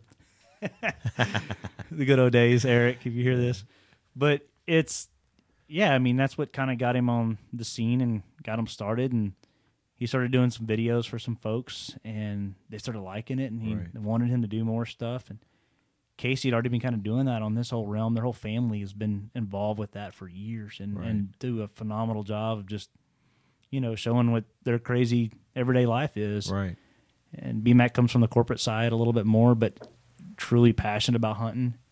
And you know, you take take three different approaches to it a little bit and throw them together, and you know, and and man, they're making a mean deer steak. Yeah, you know, with so- the product they're putting out, it's it's awesome. But uh, not hundred percent of their content is hunting related. No, a lot. I mean, I, hell, it's probably sixty percent. Eric's posting stuff every day right now about his house. Yeah, You know, there's stuff like that, but just to show that they're real people. Yeah, absolutely. And that's what's cool. It's not just that that, you know, look at this big kill and you know, you know, things like that. But it, I think what's cool about it, a lot of their stuff is done, you know, through the draw system or Right. OTC and things Right. like that. So that shows us guys that hey man, we can do that too. right. We so, can go out there and do that and and and they do a lot of you know, boots on the ground scout and Right. things like that, just like you or I would have to do to go be successful. So It, and and that's what helps them be successful is doing that. It's So not that- just just gravy fed to them, you know. that goes converse to what we see on TV every day. Absolutely. So you you look at the the historical hunts that are on TV, and I, I'm not naming out names, but I'm just going to name some shows. You know, like Primos, Hmm. like. Um, Gosh, I'm Bridger. You probably know more than I do about some of the shows. I mean, even the Crush and some of these hunting shows that are out. Um, they really have hand-picked animals that they're kind of going to hunt. I mean, I'm not not trying to expose the bad, but it's not. It's a can type hunt more than it is an organic hunt. I think Let's those guys have worked themselves into an opportunity to manage and hunt specific pieces of property where they're probably the only people hunting it in a lot of cases. Which hey, kudos to them. Not a bad thing at all. It's kudos to them for being able to do that and, and, and they make the most out of it, which I'm never gonna throw shade on somebody for doing that. And I'll and I'll I'll chime in on that as far as like when it comes to whitetail and stuff. The way hunting, well, I don't want to say hunting works, but the way like a lot of people try and focus on hunting and try and make it work that way is, I mean, exactly like what I'm doing back at home now, building, you know, trying to build better habitat on this farm so that somebody can come in and you know the owner of the farm can come in and hunt a specific deer or create better habitat so that more deer come onto the property and he can have his pick, so to say, at a at a better deer. And I mean, obviously, this gentleman bought 280 some odd acres and is paying us a hefty fine to be able to, you know, set up a farm that way. So yeah, he's a little bit privileged if you want to call it that, but Yeah. he's created the opportunity to let him do that. I mean I uh, I think the Midwest, you guys know, it is it's a different way of hunting, man. Yeah, I mean, I- it's I- totally different. I think you guys have it way more right than for the most part Texas does because you guys, you do what you're doing. You're working in March to create some habitat to get something you know ready. I mean, there's we come from, I would say that the state is that has generated more deer high fence deer breeding facilities than than any other place on earth probably in the Oh, state yeah. of Texas. Without a doubt. And you know, that's a whole other conversation. I don't know if we're going to go down that thing. Yeah, let's not. It, it's but I tell you what, there's good and bad in that in that realm, and I've been on good and bad in that realm, and I've experienced good and bad on that realm, and and how those animals are, and and one thing good about it, high fence, a lot less poaching in a lot of regards, and it, it does Yes, limit a lot of that stuff, and the land is so big down here that it it you know it makes sense in a lot of cases, but not to get on that, but I mean it it there is there's a lot of that out there, and there's a lot of you know hiding how the hunt actually happens, in my opinion. You know, with things like that, and what I like, I think why people out west are being so successful on social media is they they capture the rawness of that, Yeah, and and exactly. it's it's Yeah. you can't go cheat a fourteen thousand foot mountain and finding a mule deer on that and go do it. It's Nope. it's pretty tough to do, or a public land bull. I mean, Well, it's um, it's one of the the hardest from a statistic standpoint successful hunts. The you know if you look at the harvest numbers out of a lot of the western states, it's Right. just so tough. It's completely different than coming down and hunting a high fence ranch. It is. You you said it best. I mean, you look at the guys from Born and Raised. I mean, these guys will shoot a three by three hundred thirty inch mule deer, and they're just as fired up as killing a two hundred inch four by four. Absolutely. I mean, it's it's about the hunt, and it, they're they're spreading that. I think that whole the journey of the hunt and how Absolutely. difficult it is, and it's not. and it's romanticized in a great way, a Oh, yeah. fantastic way, a real way. They they do it. They they show how hard it is. You know, they show how you know successes, failures, Well, the ins and outs, the good, the bad, the ugly, the whole nine yards. It's like Eric's Fireball. I mean, people don't realize that this guy put a ton of work in scouting, finding that bull, sitting on him for months upon months before the season I think opened. he sat in that stand. I mean, from sun up to sundown for I don't know how many days until he got the was a first. lot. He got the first shot at the bull. yeah, and then didn't capitalize, and then Right. goes and keeps. As soon as he had to go back to work, whatever comes back, the exact same bull, the exact same spot, Same sitting for a bunch of time, and the exact same shot, and got him. yeah, You know, so that's that's Well, um, it, that's cool. yeah. same same reason that you know at least I think we've been having success with you know our show here and you know people like what we listen to is it it's all very organic. Yeah, we're not pushing a product. It's organic and it's Yeah. real. Right. Well, I mean everybody. I I think everybody understands like selling stuff and wanting to make money and you know loving what you do and making money at it, but the content that they put out and all, all the people who named with with the hush with Chris with uh, a lot of crispy with a lot of the guys like that it's all super organic material it's all Right. real and raw and it makes it easy to connect to Well, and and Co- that's why they they see the see the success that they do right. Well, and Cody, you can even probably expound upon it because I know you're pretty intimate with some of these companies, but you've got a lot of brands out there that have been built off that social media network, like you know Crispi and Stone Glacier. You know those guys are they're doing everything they can on it from that aspect, and I think keeping it real. Yeah, I mean they they create a awesome product, and they go out and find these guys. In my opinion, in a lot of sense, you got they, a lot of these guys work for them. Right. and but they're real. They're real hunters, Right. and they're guys that can't get enough of it. And it's a crazy. It's crazy how that little network is built and and around like just the community of Bozeman. Man, Mm-hmm. I mean, there's so many just just awesome freaking hunters that come out of there. Guys, I mean, I wish I could move there just to soak it in from them guys Right. day in and day out, Right.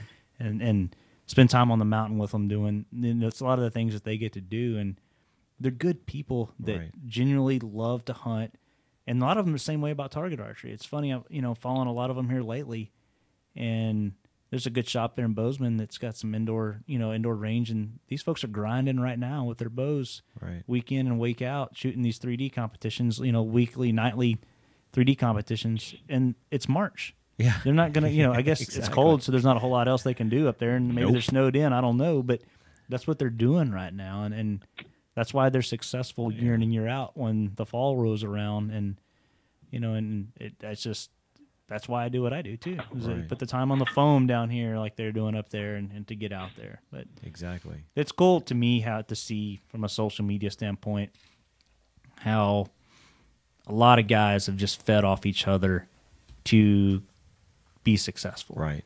And I think there's a lot of relationships that are created out there for the purpose of just trying to be successful. Right.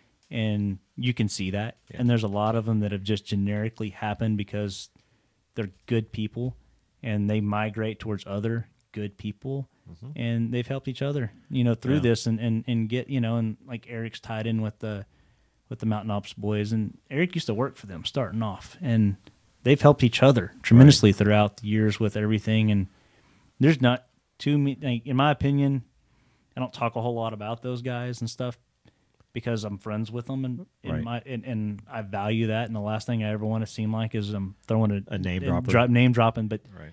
those guys are salt of the earth Right. fantastic dudes that want you to be successful that on a private text message are going to tell you like good job like and not just throw it out on a social media post and stuff Right. like that so that it can be seen and, and that's just you know they drop love you know from person to person not just on social media so Right. it can be seen and to each other and and you know it's just that's I- I value and respect that a whole lot more than versus just doing it on social media Right. and there's a lot Well, of guys that just do that And there's another side of the ugly.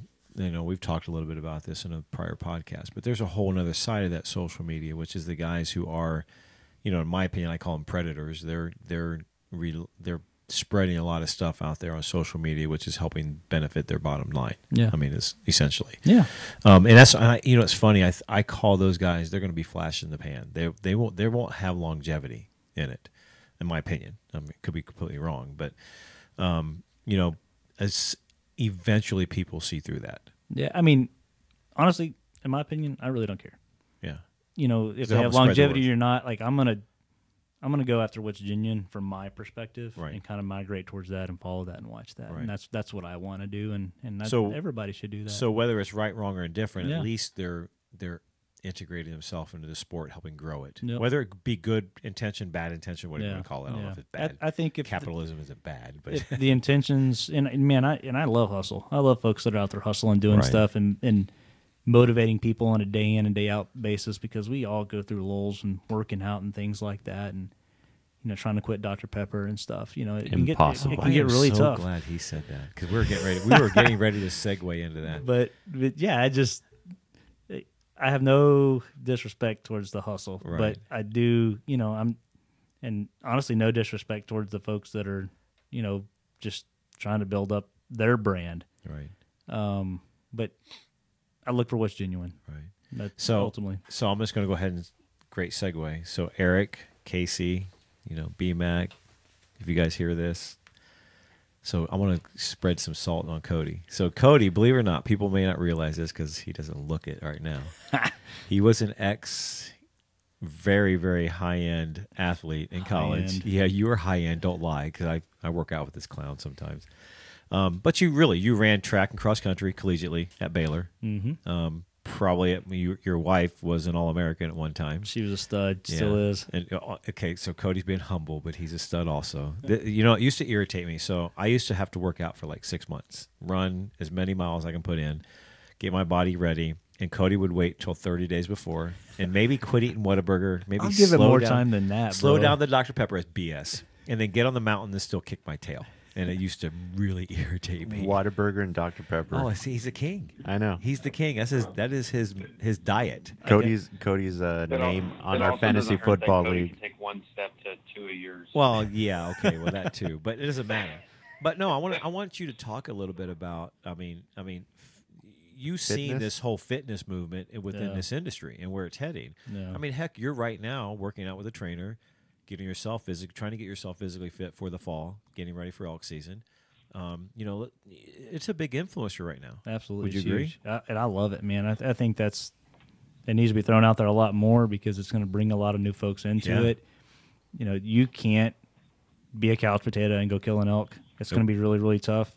You have to, in my mind, in a sort of way, be an athlete and at least be your best version of one. Right. And you know, your best version of one, and and to sell yourself sort of that, selling your opportunity and the animal sort of that. Right. So I, I love it. I Yeah. love what it, what it's about. Um, you know, I wish I was more motivated sometimes with it. Instead, it's it, I, it it is. It's hard in Texas when half the time we sit over a feeder thirty Right. yards to hunt. But but Western hunting has put that fire back in me more from a running and like the motivation I had back in the day when I was doing all that running. You know, when that stopped, I looked at myself like, you know, what am I going to be? What am I going to do? Right. And what's going to replace running? Because that was my everything. And Right. it's been hunting. It's Yeah. been it's been target archery archery hunting Yeah. per se. So that's why I feel about archery the way I do. Why I love it the way I do Right. because it's put that back and that fire from a sense back into me. Right. Yeah, I do. I have a I have a problem when it comes to Dr Pepper and Oh. Whataburger and Mexican food. Hey Bridger, Well, you got you got to tell him about the the Dr Pepper. I think he probably didn't even listen to it on the podcast. But remember, you were talking about how you can tell when Cody quits Dr Pepper. What happened? Yeah, no, dude, dude, your waist shrinks by I bet two to four inches. Just wait till you It's come back, bro. I've been off them for like a week and a half. Like you've been gone. Just wait till you come back. Dude, if you just quit, e- even if you cut it to like a half of a twenty ounce bottle of Dr Pepper a day, it's impressive. Impossible. Cody, yeah, Co- it's not happening. Like I get, I, I get a Busch Light gut. Cody gets a Dr Pepper gut. Yeah, man, I do. We all have our, we all have our vices. That's my vice, without a doubt. Well, that and Whataburger. It's not. It's not. I've been I've been about trying to help him by drinking the Dr Pepper in the soda machine. that.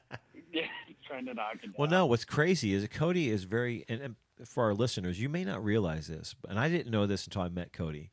There is another former Dr Pepper that uses the pure cane sugar, correct? Where the sugar content's higher. Amen. There is. Yeah, see, there it is.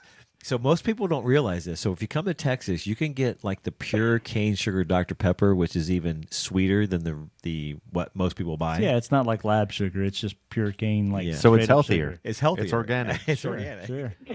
It's it's like when you come to Texas and you go to a Mexican restaurant and you say, "Hey, I want a Mexican Coke." Yep. Yeah. Scott didn't think it was a real No. thing. Absolutely. He ordered it the other day in the drive-thru about crap, Yeah. Yeah, and they gave him a bottle. Correct. Oh, Wow. it tastes so much better Yeah, from a bottle glass too. bottle. You're Way making my better. mouth water it right now. Taste, it does. You guys are Pro weird. tip: If you're in Texas, ask for a Mexican Coke because it does taste ten times better. I- Scott thinks we're weird. He drinks bubble water out of a glass bottle where you can Oh, get it on a yeah. can for like a quarter of Yeah. the price. Well, it's, uh, that's crazy. I just never knew that. But so, anyway, Yeah. you, you guys want to get to Cody's heart? Get him a I gotta cane say, sugar. I am from Waco, Texas. Whataburger number five, and a Dr Pepper. Amen. I'm from Waco, Texas, which is the birthplace of Dr. Pepper. say- it's Wow. a, you get think kicked out of that town if you don't like Dr. Pepper. This is true. Yeah, I think the only thing sweeter than the pure cane sugar Dr Pepper is a, a Big, red. Big red. Heck yeah. And not the not the not the gum, no. the soda. Man, it. So for any of the listeners that have never had it, the best way I can describe a Big Red is that it is a red, super sugary soda that tastes like red. It's, it's a red. There's not even a real cream soda. flavor. It's just red. It's Tastes a like red. red. Yeah, It's it's, a red technically- cream soda. It's technically like a strawberry flavor, is Yeah. what they call it, but it's phenomenal. It's It's it's my just- number two go to. I gotta But, say. but Bridger, that's a whole different thing. That's Big Red and barbacoa. that they go together. See, and I, I, I have, I haven't brought myself to do that yet. They go together love like barbacoa. lamb and tuna had Big fish. Red and it. It's, it's so weird. Like liver and onion. Speaking Yeah. of hard earlier. Yeah. Perfect. Like liver and onions, barbacoa and Big Red. So anyway, yeah, you have you get barbacoa and Big Red after a rough night eating liver and onions. no kidding. But everybody, everybody in the shop seems to be getting into this whole fitness Well, it's a big Uh, deal for us. Right. Yeah. Yeah. Whether Well- it's from the target perspective to the hunting perspective to to everything, and it's I think it's improving everybody's life. Well, you know, it's funny you say that, but we, you know, really, our shop, if you look at it, and our shooters even, Probably the um, fittest. we're, we're, uh, yeah. I mean, honestly, and I don't know where We're that. the most fit, most attractive There you go. shooters out there. Bridger, you call yourself good looking? Like Well, you, s mean- like you say, I date me, right?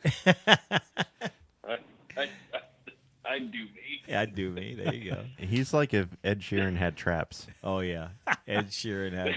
He does look just like Ed Sheeran. That's so funny, and he sings like him too. People don't realize that yet. But we're, hey, Oh, we got to get him singing. we on got here. no, we got to do the steak cook off. And if Bridger, if you lose, I'm just warning you, you got to sing. I'm going to Ruth's So Chris. do I get to pick the song that Cody has to rap then? Okay, so there we could make bro. the I bet. don't. I just flow. I don't need a song to rap. Oh, he's gonna freestyle. Freestyle. Freestyling. Just give me a topic and I'll roll. Oh my gosh, we got to do this. This is going to be fun. No, it's happening. I'll be the judge because I can't cook. I'm not going to sit there and say I can. I was gonna say Scott has the simplest palate of any human being I've ever met. Yep. Scott burnt rice He the was- other day. it was That's hilarious. not a Scott lie. was blown away when I made chicken, and I used all I did was salt, pepper, paprika, and used a meat thermometer. Dude, honestly, okay, I'm just telling you, you that was thought that no, he had Gordon Ramsay fix dude, for real. It was one of the best chickens. I had I've some ever of it. eaten. It was it was on point. Yeah. I'm not gonna lie. He It was could- really Yeah, good. it's good. You just use a meat thermometer. I, I used the two dollar meat thermometer from no. Walmart. Homeboy was out there the other day. no more cooking- medium rare chicken? No, he's he's Yeah. he pokes that thermometer and everything. Yeah. That's weird. I've never seen that before. well, yeah, because I just turn the heat on high and sear it on both sides and go eat it. I mean, I don't know. That's why I, I'm horrible at it. I don't care. Coronavirus Scott did will not start in China. Scott will say It like, oh, started with Scott. He'll be like, oh, oh, damn it! We, we, I was gonna make steak tonight. And he'll pull steak out of the freezer, which that freezer takes about three days To thaw for something out. anything to defrost. Throw it on the grill. And he'll throw it in the microwave, defrost it, and then turn the grill on, and it'll be 800 degrees because there's a thermometer on it. And he'll slap a, the microwave defrost Three minutes. defrosted steak on there. Three minutes aside, no seasoning whatsoever.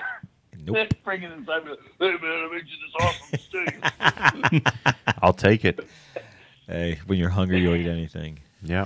But no, going back to this, what Jason was talking about, our shop is really built around the fitness side of this whole sport. And, you know, we're lucky that we've got some guys in here that are dedicated to that craft. And, you know, and Cody is, you know, I'm, I'm, I'm going to throw this back at you, Cody, again.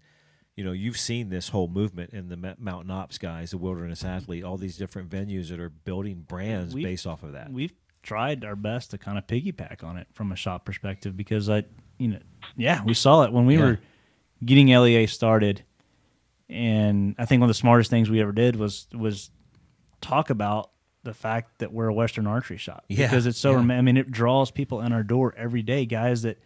Like right now, a lot of the customers that are walking in are walking in because they're going elk hunting in the fall. Yep. And it, it does. It's in a time of year when there's not a whole lot going on outside of the target world. It, it brings people in every day and, and it's it's it's huge. It's it's so much fun and you know, we we saw that. We saw the importance of it. Um, it's you've got to be a little bit more technical when Right. you're when you're hunting an animal that so it helps from that perspective. We take that target technology that that you're truly passionate about and bring it over in to the hunting world where I'm truly passionate about. And granted, we both like both. We're both passionate about both, but it really just merges together Yeah. and creates a perfect blend for our shop. And that's that's our identity as a shop. That's who we are as a shop. Is a Western archery shop in the middle of South Texas that Yeah. likes to shoot a lot of foam too. Yeah. So, you know, talk about like there's also a lot of groups that have come up in the last probably two years, like Elk Shape Mhm. is one. Heck, we've, we've seen our own elk training camp that we do weekly here. Yeah. I mean, those things are growing. I mean, wilderness. I mean, all the different brand, you know, brands out there. And in Bozeman, there's gyms that do nothing but train for hunting. That's what Yeah, they're centered around. really? You know, it's it's amazing. It's that's awesome. crazy. And that's where Dan Dan, you know, with with elk shape, that's that's his core. That's what he goes after, and you know, is passionate about it. And you know, one of the fittest guys that probably walks the planet. And the same thing, the guys over at, you know, I can't remember the what the name of the fit, another fitness place is up there, but it's the same thing. I mean, they're Right. they're they got a, a different identity from you know two different shops and way of looking at things, and they may not always see eye to eye, but the end result is to be a better, more efficient hunter, and you know, and and Cam Hanes is really kind of what got that started, Oh, and it's just no- no transferred, doubt. you know, and carried huge influence. carried east from where he's at, and, Yeah. and and been huge in it. And companies have been built. Mountain Ops has been built off the idea of being a healthy, you know, the best version of a hunter that you can be. Right. And it, it it's amazing. Well, it's, it's break, cool. it's breaking that stereotype that we hear, and you know we've seen this a lot in fishing, and I imagine it's the same way in hunting. It's breaking that stereotype of a guy sitting in a tree stand, six pack of beer in his you know butt crack hanging out, you know, in his plaid shirt and blue je- you know blue jeans, whatever. I've may be. literally been in a deer stand in Texas with an air conditioner in it. Are you kidding me? No, no, It- like that's that's what it is. Like that's what's wrong with it. You know, Yeah, that's that's what's not right with it though, because we have air conditioners and deer stands. Yeah. what you know, that's not driving. Like, what's fun about that? Right. That's convenient. Right. Like the harder you have to work for things, the, The more, more rewarding it is. So Correct. like that's what's attractive about the, the people that really want to do something and get something out of it. You have to earn it. You you can't cheat the West for the most part. You have to earn it. Yeah, you can get your place yourself on some better land, you know, for some big chunks of money and, and get some tags like that. But for the most part, even then, a lot of times you're not successful. So you, you can't really cheat it near as much. It's funny you say that, and I want to talk about something real quick. So, you know, we I we got to be a part of your elk hunt this fall, part of the whole experience of you killing that elk. Um, the, I don't, I'm, I want to say for me, but I'm not going to say it until you. I want you to talk about it. Um, you know, the actual killing of the elk was a blur. Would you agree? Absolutely, It was a total blur. absolutely. Um, How was the pack out? I mean, seriously. I mean, that's what for me got. I mean, I'll never forget it. Yeah, as long it as I live. I we mean, got to put our Stone Glaciers to the test. yes, exactly. And it was twelve thirty at night and a Yep. mist and rain. I can remember every bit of that. The pack out. Every and looking remember, at the map, freaking about, planning. about the bears. yeah, yeah, and like planning and looking at okay, what's the shortest way to get down this mountain to the truck? And it was all downhill, and it was dewy and it was wet, and there was Fall a lot of downfall. we we both ate it two or three times a yep. piece because we would step on this dewy wet log and it would we our feet would just slide out and the weight on our back would just take us straight down. But man, that was yeah, it was that that evening. That whole the aspect after the shot Yeah. was the funnest part, It was, wi- and, without a doubt. and too many people I think get hung up on the kill, you know, and it's just not about that. It's everything that happens. You know, I will never forget just you and I processing that elk. Yeah, I yeah. mean, we had like sounds and and, and we were afraid of bears. we of saw a bear on our way in on Right. that, uh, like as we're going in after this elk before Yeah. we heard him bugle the first time and and got to talking and working him. Yeah, we heard we saw a little bear, and you know it just Texas boys that kind of gets in our head a little Heck bit. yeah. Yeah, All I know is I'm faster than here. Scott. I'm pretty sure. So yeah. Dude, I was freaking not, out. Not to throw either of you under the bus, but are you going to divulge in the uh, the other part of the pack out via the you know talking about the next morning? Oh no, no, because I wanted to shoot him with a broadhead when that happened. yeah, co- co- so I'll, I'll talk about that because so I was we went to kill him about three miles out that night Yep. with 80, 80, 90 pounds, on our backs. and we're just miserable. It was awesome, miserably awesome. Yep. Well, on our way out, we get about 200 yards down the mountain, and I look down at the ground. I'm like, dang, this looks like a pretty good trail. and I start looking at the map on, on onX, and I'm like, man, I think I can see this trail. Like, I didn't want to take it the rest of the way out because I could tell the way it was going was going to have to take us down, and then we'd have to come back up the side of another mountain to kind of get back out. Um, but I'm like, dang, this looks kind of like a pretty good four wheeler trail. Yep. Next morning, So, so we went we went all the way down that night, and it was. I don't know if you've ever like. I would rather at some point we had to turn around and go uphill for a little bit because downhill was just working our knees the Oh, entire it was way, and it was so steep in some Yeah. spots, and it wasn't just steep, but it had that that gritty kind of just loose rock. Yeah. So you were worried about it sliding out from under you. But we get back and get it, you know, kind of everything hung up that we we were able to get out. We had left everything that we left on the side of the mountain. We we put up in a tree so it was safe, just to try and keep it away from the bears.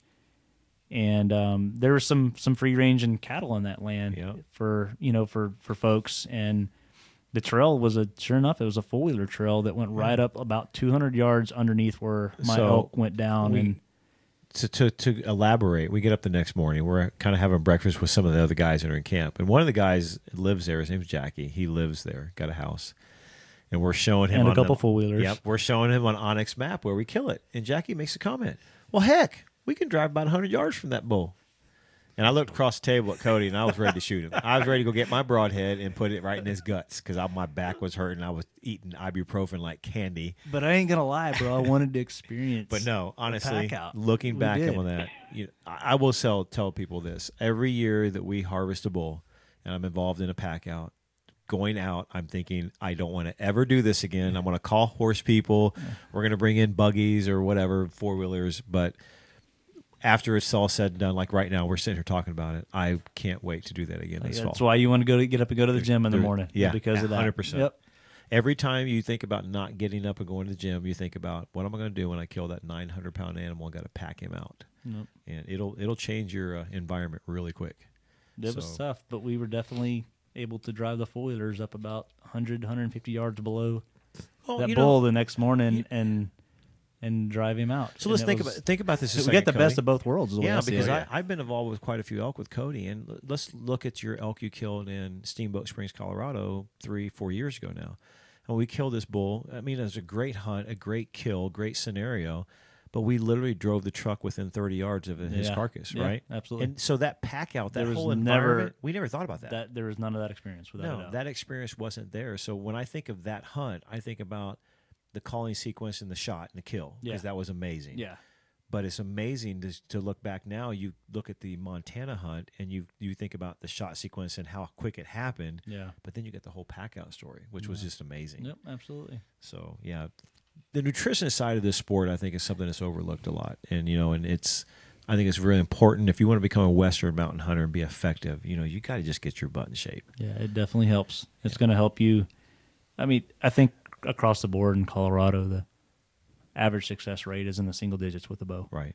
For harvesting an elk, and I would argue that the the guys that do kill, the where that's coming from, most of them are fit. Yeah. That you know, yeah. they're because they're able to go a little bit harder, a little bit deeper, a little bit right. smarter, you know, or whatever it is in in defining some elk and and you know, it's not always how, you know, far back they are, but but right. being smart too, but you know, they're able to get around and and so much of that happens. It's not necessarily how far back in you can go, but it's how you react in the scenario when you see an elk and you can get to an elk into right. that position because he's trying to scoot underneath you and get downwind of you or whatever it may be and be able to dive off and get exactly where you need to be when you need to be and still even though you're sucking wind be able to execute right. that shot and make it happen well it, it goes back to you don't let the environment limit you yeah. i mean how many times in our elk hunting career have we really looked at something and said we can't go after that bull because of this yeah. i mean it, it's a, a for a lot of people it's a limiting factor yeah you know, if you're if you're training and stuff, it doesn't. It becomes a, a blase, if you want to call it. And, and again, I mean, the target shooting, that yeah. that that out of breath, yeah, and that oh, scenario, yeah. and yeah. Like that's where it just becomes automatic, and that's why it's important because right. you're going to have so many variables in those scenarios that you can't control, and you have to. It has to be like you're just on play. Right. And, and and mindless and just happen right. when those scenarios present themselves like that and it that from the sh- true shot point perspective comes all the way back to indoor target season. I have right. to say it in a lot of ways. Yeah. So we can tie everything together, I think, and kind of kind of go towards wrapping this up in the sense I wanted to talk to you about know, get your your insight. Um, you know, you've you've worked with this on the social media side. You've worked in the shop side of it. The, the you know the boots on the ground. You know, you looked at this from a hunting perspective. You know, you tie all those things together. I mean, what's Cody Wells State of the Union address for archery and the sport of hunting. I mean, and, and even target archery, because you're involved in that also here at the shop. I mean, if you look at all three of those things put together, you know, what, you know, because you hear a lot of the innuendo about, and the, and, you know, the, the industry's down, it's not good. You know, I guess in your opinion, where's the industry heading? What do you, what's your thoughts on that? I mean, I don't see the industry down in this shop. No, not from our shop, but, but I mean overall. Yeah, I mean, you know, I think you have to think about if you're a hunter out there that is listening to this podcast right now, or somebody wanting to get into hunting. Yeah, yeah. You know, get in. Like, you don't have to be an expert. That's what those guys are. But don't be scared to play with things. Um, don't listen to everything that's written on social media or out there on YouTube or whatever. Hands-on experience actual results in front of your face from trying things. There's nothing wrong with trying things. There's nothing wrong with trying a nose button. I'm sorry. Try it. um, but try things, man. Try things. Get your hands on it. Be the best version of you that you can be um, in every aspect. You know, whether if target's going to make you a better hunter, then you need to be shooting target. Right. Um, everybody's got to work. Everybody's got to make a living doing things like that. Work around it. Do what you got to do. But find as much time behind a bow that's going to make you a more effective hunter. Um, the meat, I promise you, and the, the health benefits from it's going to make you a better version of you. So there's that side of it. Use that, utilize that. Um, you know, and just just listen to people that are truly coming at you from the perspective of a heart of a teacher, right. and not to do something to sell it. Right. And that's how you weed stuff out there on social media out. and you can tell the difference. Oh, you know, yeah. you can tell the difference really quick. Who's doing it from that perspective, the heart of a teacher perspective, versus just trying to sell something. Right. And you know, there's a lot of lies out there with that stuff, and and you know, building their own selves up. And if that's the case, then you know, weed that out. But yeah, just you know, try and be the best version of you with it. Have fun with it. I mean, hunting is so much fun. Um, you know, guys out there and ladies, if you're looking for something to do with your kids, you know, there's stats out there that that you know, I don't know exactly what it is, but you know, if just a husband hunts, it's like, you know, I think less than a fifty percent chance that the kid's gonna hunt. If the husband and the wife hunts, it's almost guaranteed that that kid's gonna get involved Right. and you know that's where new hunters going to come from. So guys, get your get your ladies out there, man. Like get them a, um, get them a bow. They don't have to be perfect at it. You're going to get frustrated. You're going to spend as much time working on their stuff as you do on yours. Right.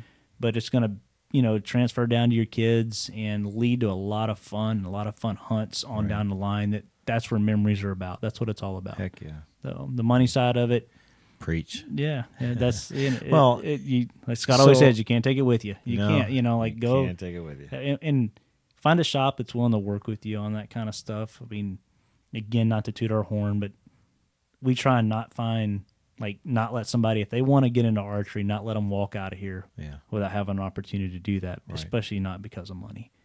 And that's why we do what we do with used bows and recurves and a lot of that kind of stuff. So, So, I want to talk about a tough subject. Um, you know, you and I have had some pretty deep conversations about this, and uh, Jason, you can chime in too.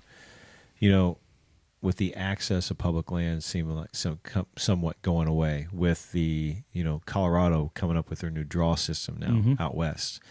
I mean, are you a little concerned about where the hunting industry is going from a from a monetary standpoint? What it's going to take to become an, an avid Western mountain hunter? You know, what's I mean, I think this is the bad part of it. I mean, yeah, I mean, it, it definitely seems like it's becoming a rich man's game in a lot of yeah, ways. exactly.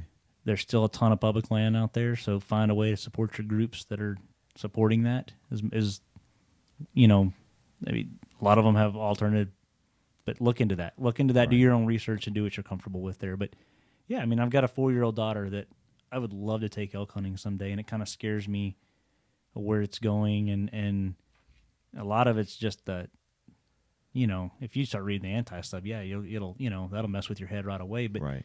it does seem that way. Um, I think what Colorado's doing is, you know, I don't agree with 100% of it, um, but ultimately they're trying to create more elk, which is going to create more opportunities hopefully down the line. Right. And as long as they have that perspective in the end, you know, I think we're going to win. Right. How we get there, you know, right now may not seem right, but in the end, where, where we end up is going to be, I think it's going to be okay Right.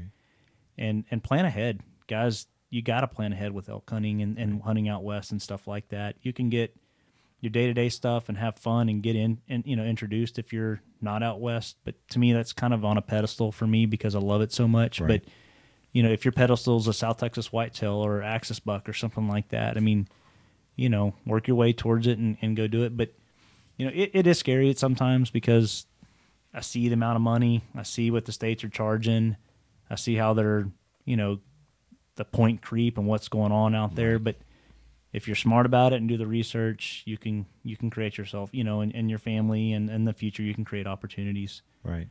Um, it is scary though, man. Yeah. I mean, I, I I wish I could push a button and see what you know where things are ten years from now. But Right. there's a lot of folks that don't want you killing these animals out there right now, and it seems like they're winning a lot of times.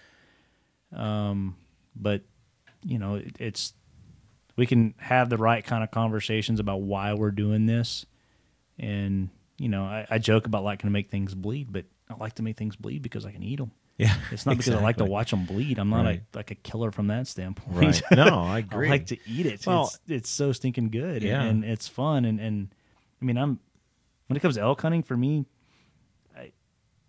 public land scenario, for the most part, I'd be just as happy with a big fat cow as I would a bull, you know, so I can eat it and, and Right. we can, you know, do that all year. My daughter is a meat eater. She would rather eat, she, She she, asked for elk steak Yeah. versus tater tots and man Right. i love that because she's she loves it she's grown in up with that taste and, Right. and realized how you know great it is and how you know just i mean she'll pound it she loves it Yeah. Well, the good thing is, and I know you and I have had a lot of discussion about this, and I, I preach this a lot in the shop, and I preach this to customers that go on the elk hunts. And you and I, Cody, have people don't realize when you go western mountain backcountry hunting, and I'm not talking about going to pay fifteen thousand dollars to go to the Hill Ranch or Tertio or some of these premier places. I'm talking about going out and putting it on your back, going into the into the mountains and hunting. I mean, it's hunting. Um, and don't be a bone collector. I, I think you and I yeah. both are not bone collectors. We're there for the experience. Cody, yeah. I mean, I've hunted enough with Cody, and I've been blessed to be a, a, part of a lot of his hunts where we've seen some of the most beautiful country in the world. Absolutely. I mean, we've seen some things that, quite frankly, there's a couple places that you and I go to that we know for a fact nobody's been to. Yeah. You know, and we've stood on the side of this mountain thinking, you know, nobody's seen this. You know, and there's a special place in my heart when it comes to remembering those those things over the kills. You know, because yep. we've eaten tag soup more than we've killed. That's obvious. Um, and it's a big deal. I mean, that is what hunting out in the Mountain West is all about. Yeah. It's not the kill. Yep. If you're a bone collector, you're in it for the wrong reasons. And I, just to kind of retro the future, I mean, your kids see you shooting foam, they're gonna love. You know, that's why it gets them involved and love that. Yeah. And they see you shooting foam, and then they see you go hunting. Like it's gonna all just. To me, that's where you create this revolving door of, you know, creating new hunters. Right. And I'm not talking about couch potato hunters. I'm talking about like the kids are going to value and respect and protect that you know a lot right. of the things that are happening out west and doing out right. west and, and that's why it seems crazy to connect the dots all the way back to shooting a stinking foam target but man like it does yeah. it does it connects all the way back in because you're preparing yourself the kids are seeing that they're seeing you work hard they're seeing you get in shape they're seeing you work hard for it all that kind of stuff and yeah not to get all weird about it, but it does. No, but you're you're you're creating a lifestyle and environment at Absolutely. that point in time. I'm Like, it's like you, Bridger. How many stands you hang this week? Is he there? Uh, right now we're up to, I think like eight or nine. we spent most of the time cutting trees, but we got another five or six to hang tomorrow. Yeah, so you're going to hang roughly 15 sets over the next over the week, last two weeks, correct? Mm-hmm. Yeah, and I mean, quite frankly, I mean, you're gonna, you know, that the guy that's going to reap the benefits of that hunt. They don't. A lot of people don't realize the amount of work that goes into it. I mean, to to have that what one, f- two or three minute encounter to go kill that deer takes what hundreds of hours of setup time. Correct. Well, how just just this week it's been. I mean, I, we started on Monday early. Well, actually, say just this week, starting on Monday. Rod's been working for you know, hinge cutting, building bedding areas and barricades to move deer, you know, inhibit or promote deer movement. I mean, for the last month and a half or so. Right. Since, I mean, since the beginning of February, really. Right. You know, and I mean, it's hundreds and hundreds of hours doing that, but I will take a little bit of offense to uh, Cody's term couch potato because there's been while I haven't actually eaten po- potato chips in the tree stand. Yeah. there, there's plenty of things I have eaten. I like exactly. I like to make make the joke about being whitetail fit as far as you know being able to make them 12 ounce curls and that's right. You know, be able to quietly open a bag of Cheetos in the tree stand. That's a hidden talent. Well, you joke, but I mean, seriously, I'm a whitetail hunter at heart. Hell, Cody is too. We all are, to some degree. Sitting ten to twelve hours in a set's not easy. Oh man, and there's. I remember a couple times I was I was hunting a specific deer with a buddy of mine here around where I live, and for a week and a half straight, I think we did. I think we did 11 days in a row where we sat from sunrise to sunset all day. The two yep. of us sitting in a tree stand is. I mean, right. it's freaking brutal. Oh, it sucks. You mean you didn't just wait anything, like you, for an hour? Living for ten. What's that? You mean you didn't just wait for like forty-five minutes after the feeder went off? no, yeah. or just go hit the test button. Yeah, hit the test button. Yeah. On your phone. Right. They'll hear the, they'll, they'll hear that and they'll they'll hear the corn cage. No, they. But I mean, you're literally you'll go out and you'll live on a two by two square on a tree stand right. platform. yeah. is that, or eleven hours. Is that why your butt's? Hey, hey, dude, is that why your butt's so flat? Hey, I've been told I got a great butt. I just had to say it. I've got a great asset. a great asset. Uh huh. I see that. And now you're gonna have people stalking your personal pages. oh yeah, everybody job, go go- Google him to find it. Just throw that Tinder pick on up there tonight, Bridger. At Deaton Bridger. At Deaton Bridger. What's your Tinder profile name? No, but yeah. But I mean, you guys talk about all the all the time and you know effort put into being able to hike up and down a mountain. You know, even even Midwestern guys like we we're putting in the same amount of effort, but it's just over a greater period of time. Oh know, no. Doing hinge cutting, building tree, building bedding areas, and, dude, it's you know, not manipulating dirt movement with that, and hanging tree stands. No, it goes well. It goes well beyond that because I think I mentioned this before with you that I remember uh, we had a climbing. I had a lone wolf hand climber, and watching Blake Kidder try to go up a tree was the funniest thing I've ever oh, seen man. in my life.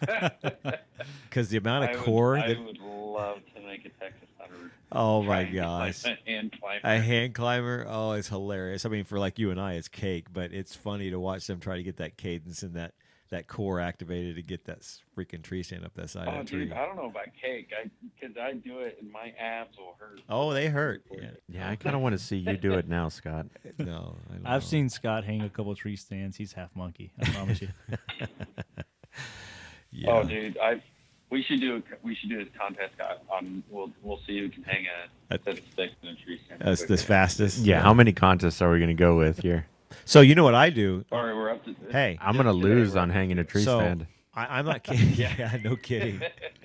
no, but I can't hang the uh, the the the climbing sticks like you guys do. So I'm I am so old school. I want to date myself here. I use the old um, um, what they call the the telephone line spikes that you put on your boots. Steps? No, the step. Not even screwing steps. I mean, oh, you, you use like a lineman's uh, lineman spikes.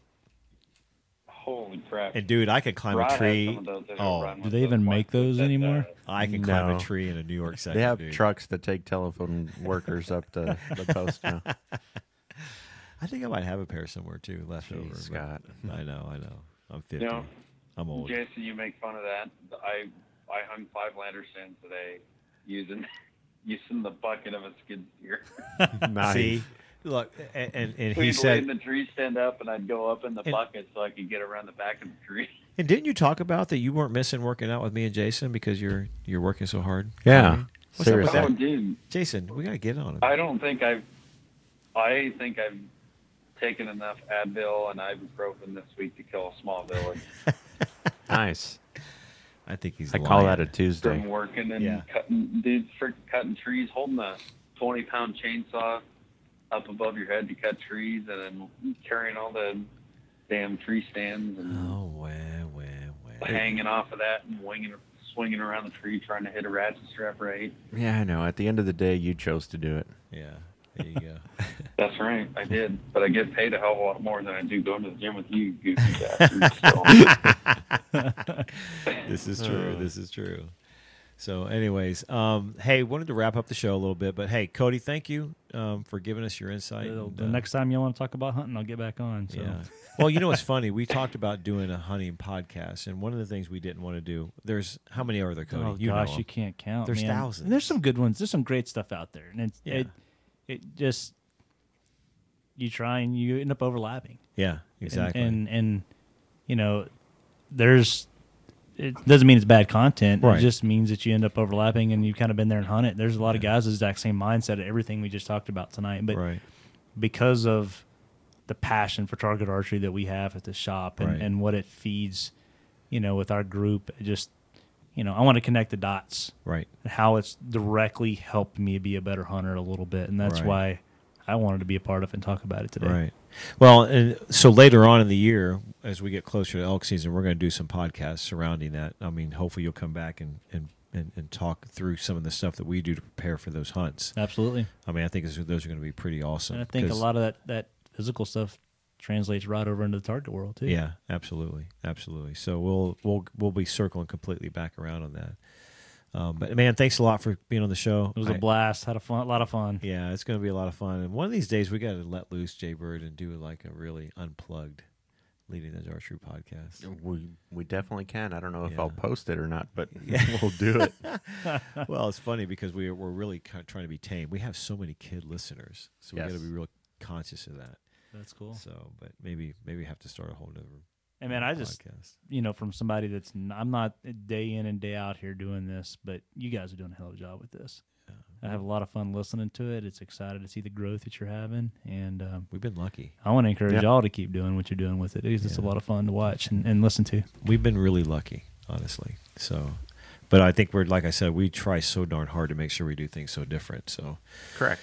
And not the same old boring cliche stuff. So, anyways, listeners, if you guys have any um, I, things you want to talk about when it comes to hunting, I mean, we can get as technical as you want. We kind of, I think we skirted the edge of it, you know, to talk Yeah. about more the the social aspects of hunting and what it's doing for the for the industry of our sport right now in archery. Kind of tying in, like Cody said, the target archery, you know, versus the hunting and how they can cohabitate to make yourself better. Um, but if you have some content you want us to talk about, we say this every week, but get the feedback to us. We'll cover it.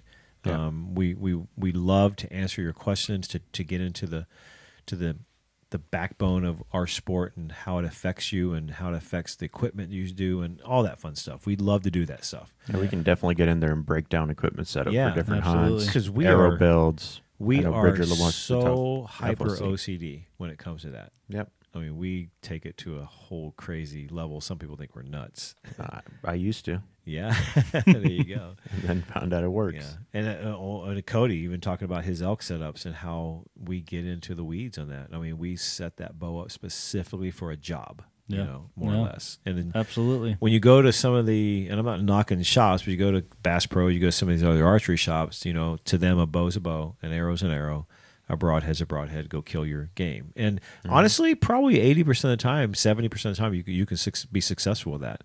But you know, we say this around here all the time. We manage the 10% failure rate Yeah. because you know we've all experienced it in this room that you're going to make a bad shot. You can only be so lucky. Yeah, that stuff's going to happen. Uh, so Andrew Whitney, the Stone, one of the guys that works for Stone Glacier, one of the best shots I've ever seen in my life. By the way, I shot tack with him. Bridger can testify to this. The guy's phenomenal. Oh, he's he's lights out. incredible shooter. But he he talked, you know, just on the mountain that day, talking through setups and things like that, and he said, you know, I'm gonna I shoot the way I shoot and as much in the setup because I never want that to be the factor that I'm not successful on that mountain. So we can break down a lot of that stuff for you guys on a future Yeah. episode, maybe to kind of walk through that and talk through that, and you know, from the setup perspective to you know how you should practice Right. as a target archer to make or as an archer to make yourself a you know a better hunter Right. too. Yeah, absolutely. Well, let's mark that one down. Let's get back together and talk about those intricate details of bow setups for the game animals you're going to hunt in the fall. I think it would be a great episode. We can talk through that to so that you know you all the listeners can go to your shops and ask and request this kind of information to make yourself a more lethal hunter at the end of the day. Um, so, and also give us some feedback um, for sure because Cody Wells said he sounded horrible on radio. He didn't want to listen to himself talk. and, and I was giving him a ton of crap about it. I'm like, dude, you're going to be fine because he kind of, we had to pull I teeth. don't like get to do listening to myself talk. I think he sounded great. What do you think? Yeah, I, I think he sounds great. What about you, Bridge? Did he sound good on your side? All I heard is road Um, noise all whatever night. filter we, whatever filter you guys use for him sounds awesome. Perfect. Okay, good. So- Well, he's he's using your mic, Bridger. Yeah, you might have to.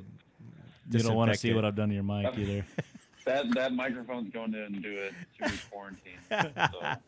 No, so he sounded as good as he looks. You guys don't know. Google him, Cody Wells. He's a pretty boy. Pretty Dat man. Hunter Wells. He Dat Hunter Wells. He's a I'm gonna pretty have to show man. Bridger that I can be that that rapper Wells if I need to. Oh yeah. Oh yeah. We're doing this steak off. So so listen, listeners, we're gonna actually update you on this. We are gonna have this steak cook off. It'll be on our LEA podcast Yes. Instagram page. And we're gonna do it because I, A, I want to hear Cody rap and or Bridger sing. I'm only rapping if I lose. Okay. Well, What happens if Scott's both of you lose? Fat kid. He wants to eat both. oh, I'm just gonna eat both the steaks. I'm good with that. And wait, uh, but are you you gonna? I said, Jason? what happens if both of them lose? They're both gonna rap and sing. We'll, ha- we'll have to think of a good song That's like not Vanilla possible. Ice. There has to be a winner and there has to be a loser. So Tabansky, I can I can I can rap Ice Ice Baby. What happens if I lose? Oh, I no. can do that right so now. are you? Well, the question is: Is Jason going to be a part of this contest? Because you said that you are like the master, Well, what's he going to do if Kinda. he loses? but you can't make ceviche. It's no, got. I It's, won't make ceviche. it can't be a Mexican dish. It's got to be a steak. Sure. I just want to know what he's going to do if he loses. Yeah. What are you going to do if you lose? I'm gonna kick both their asses.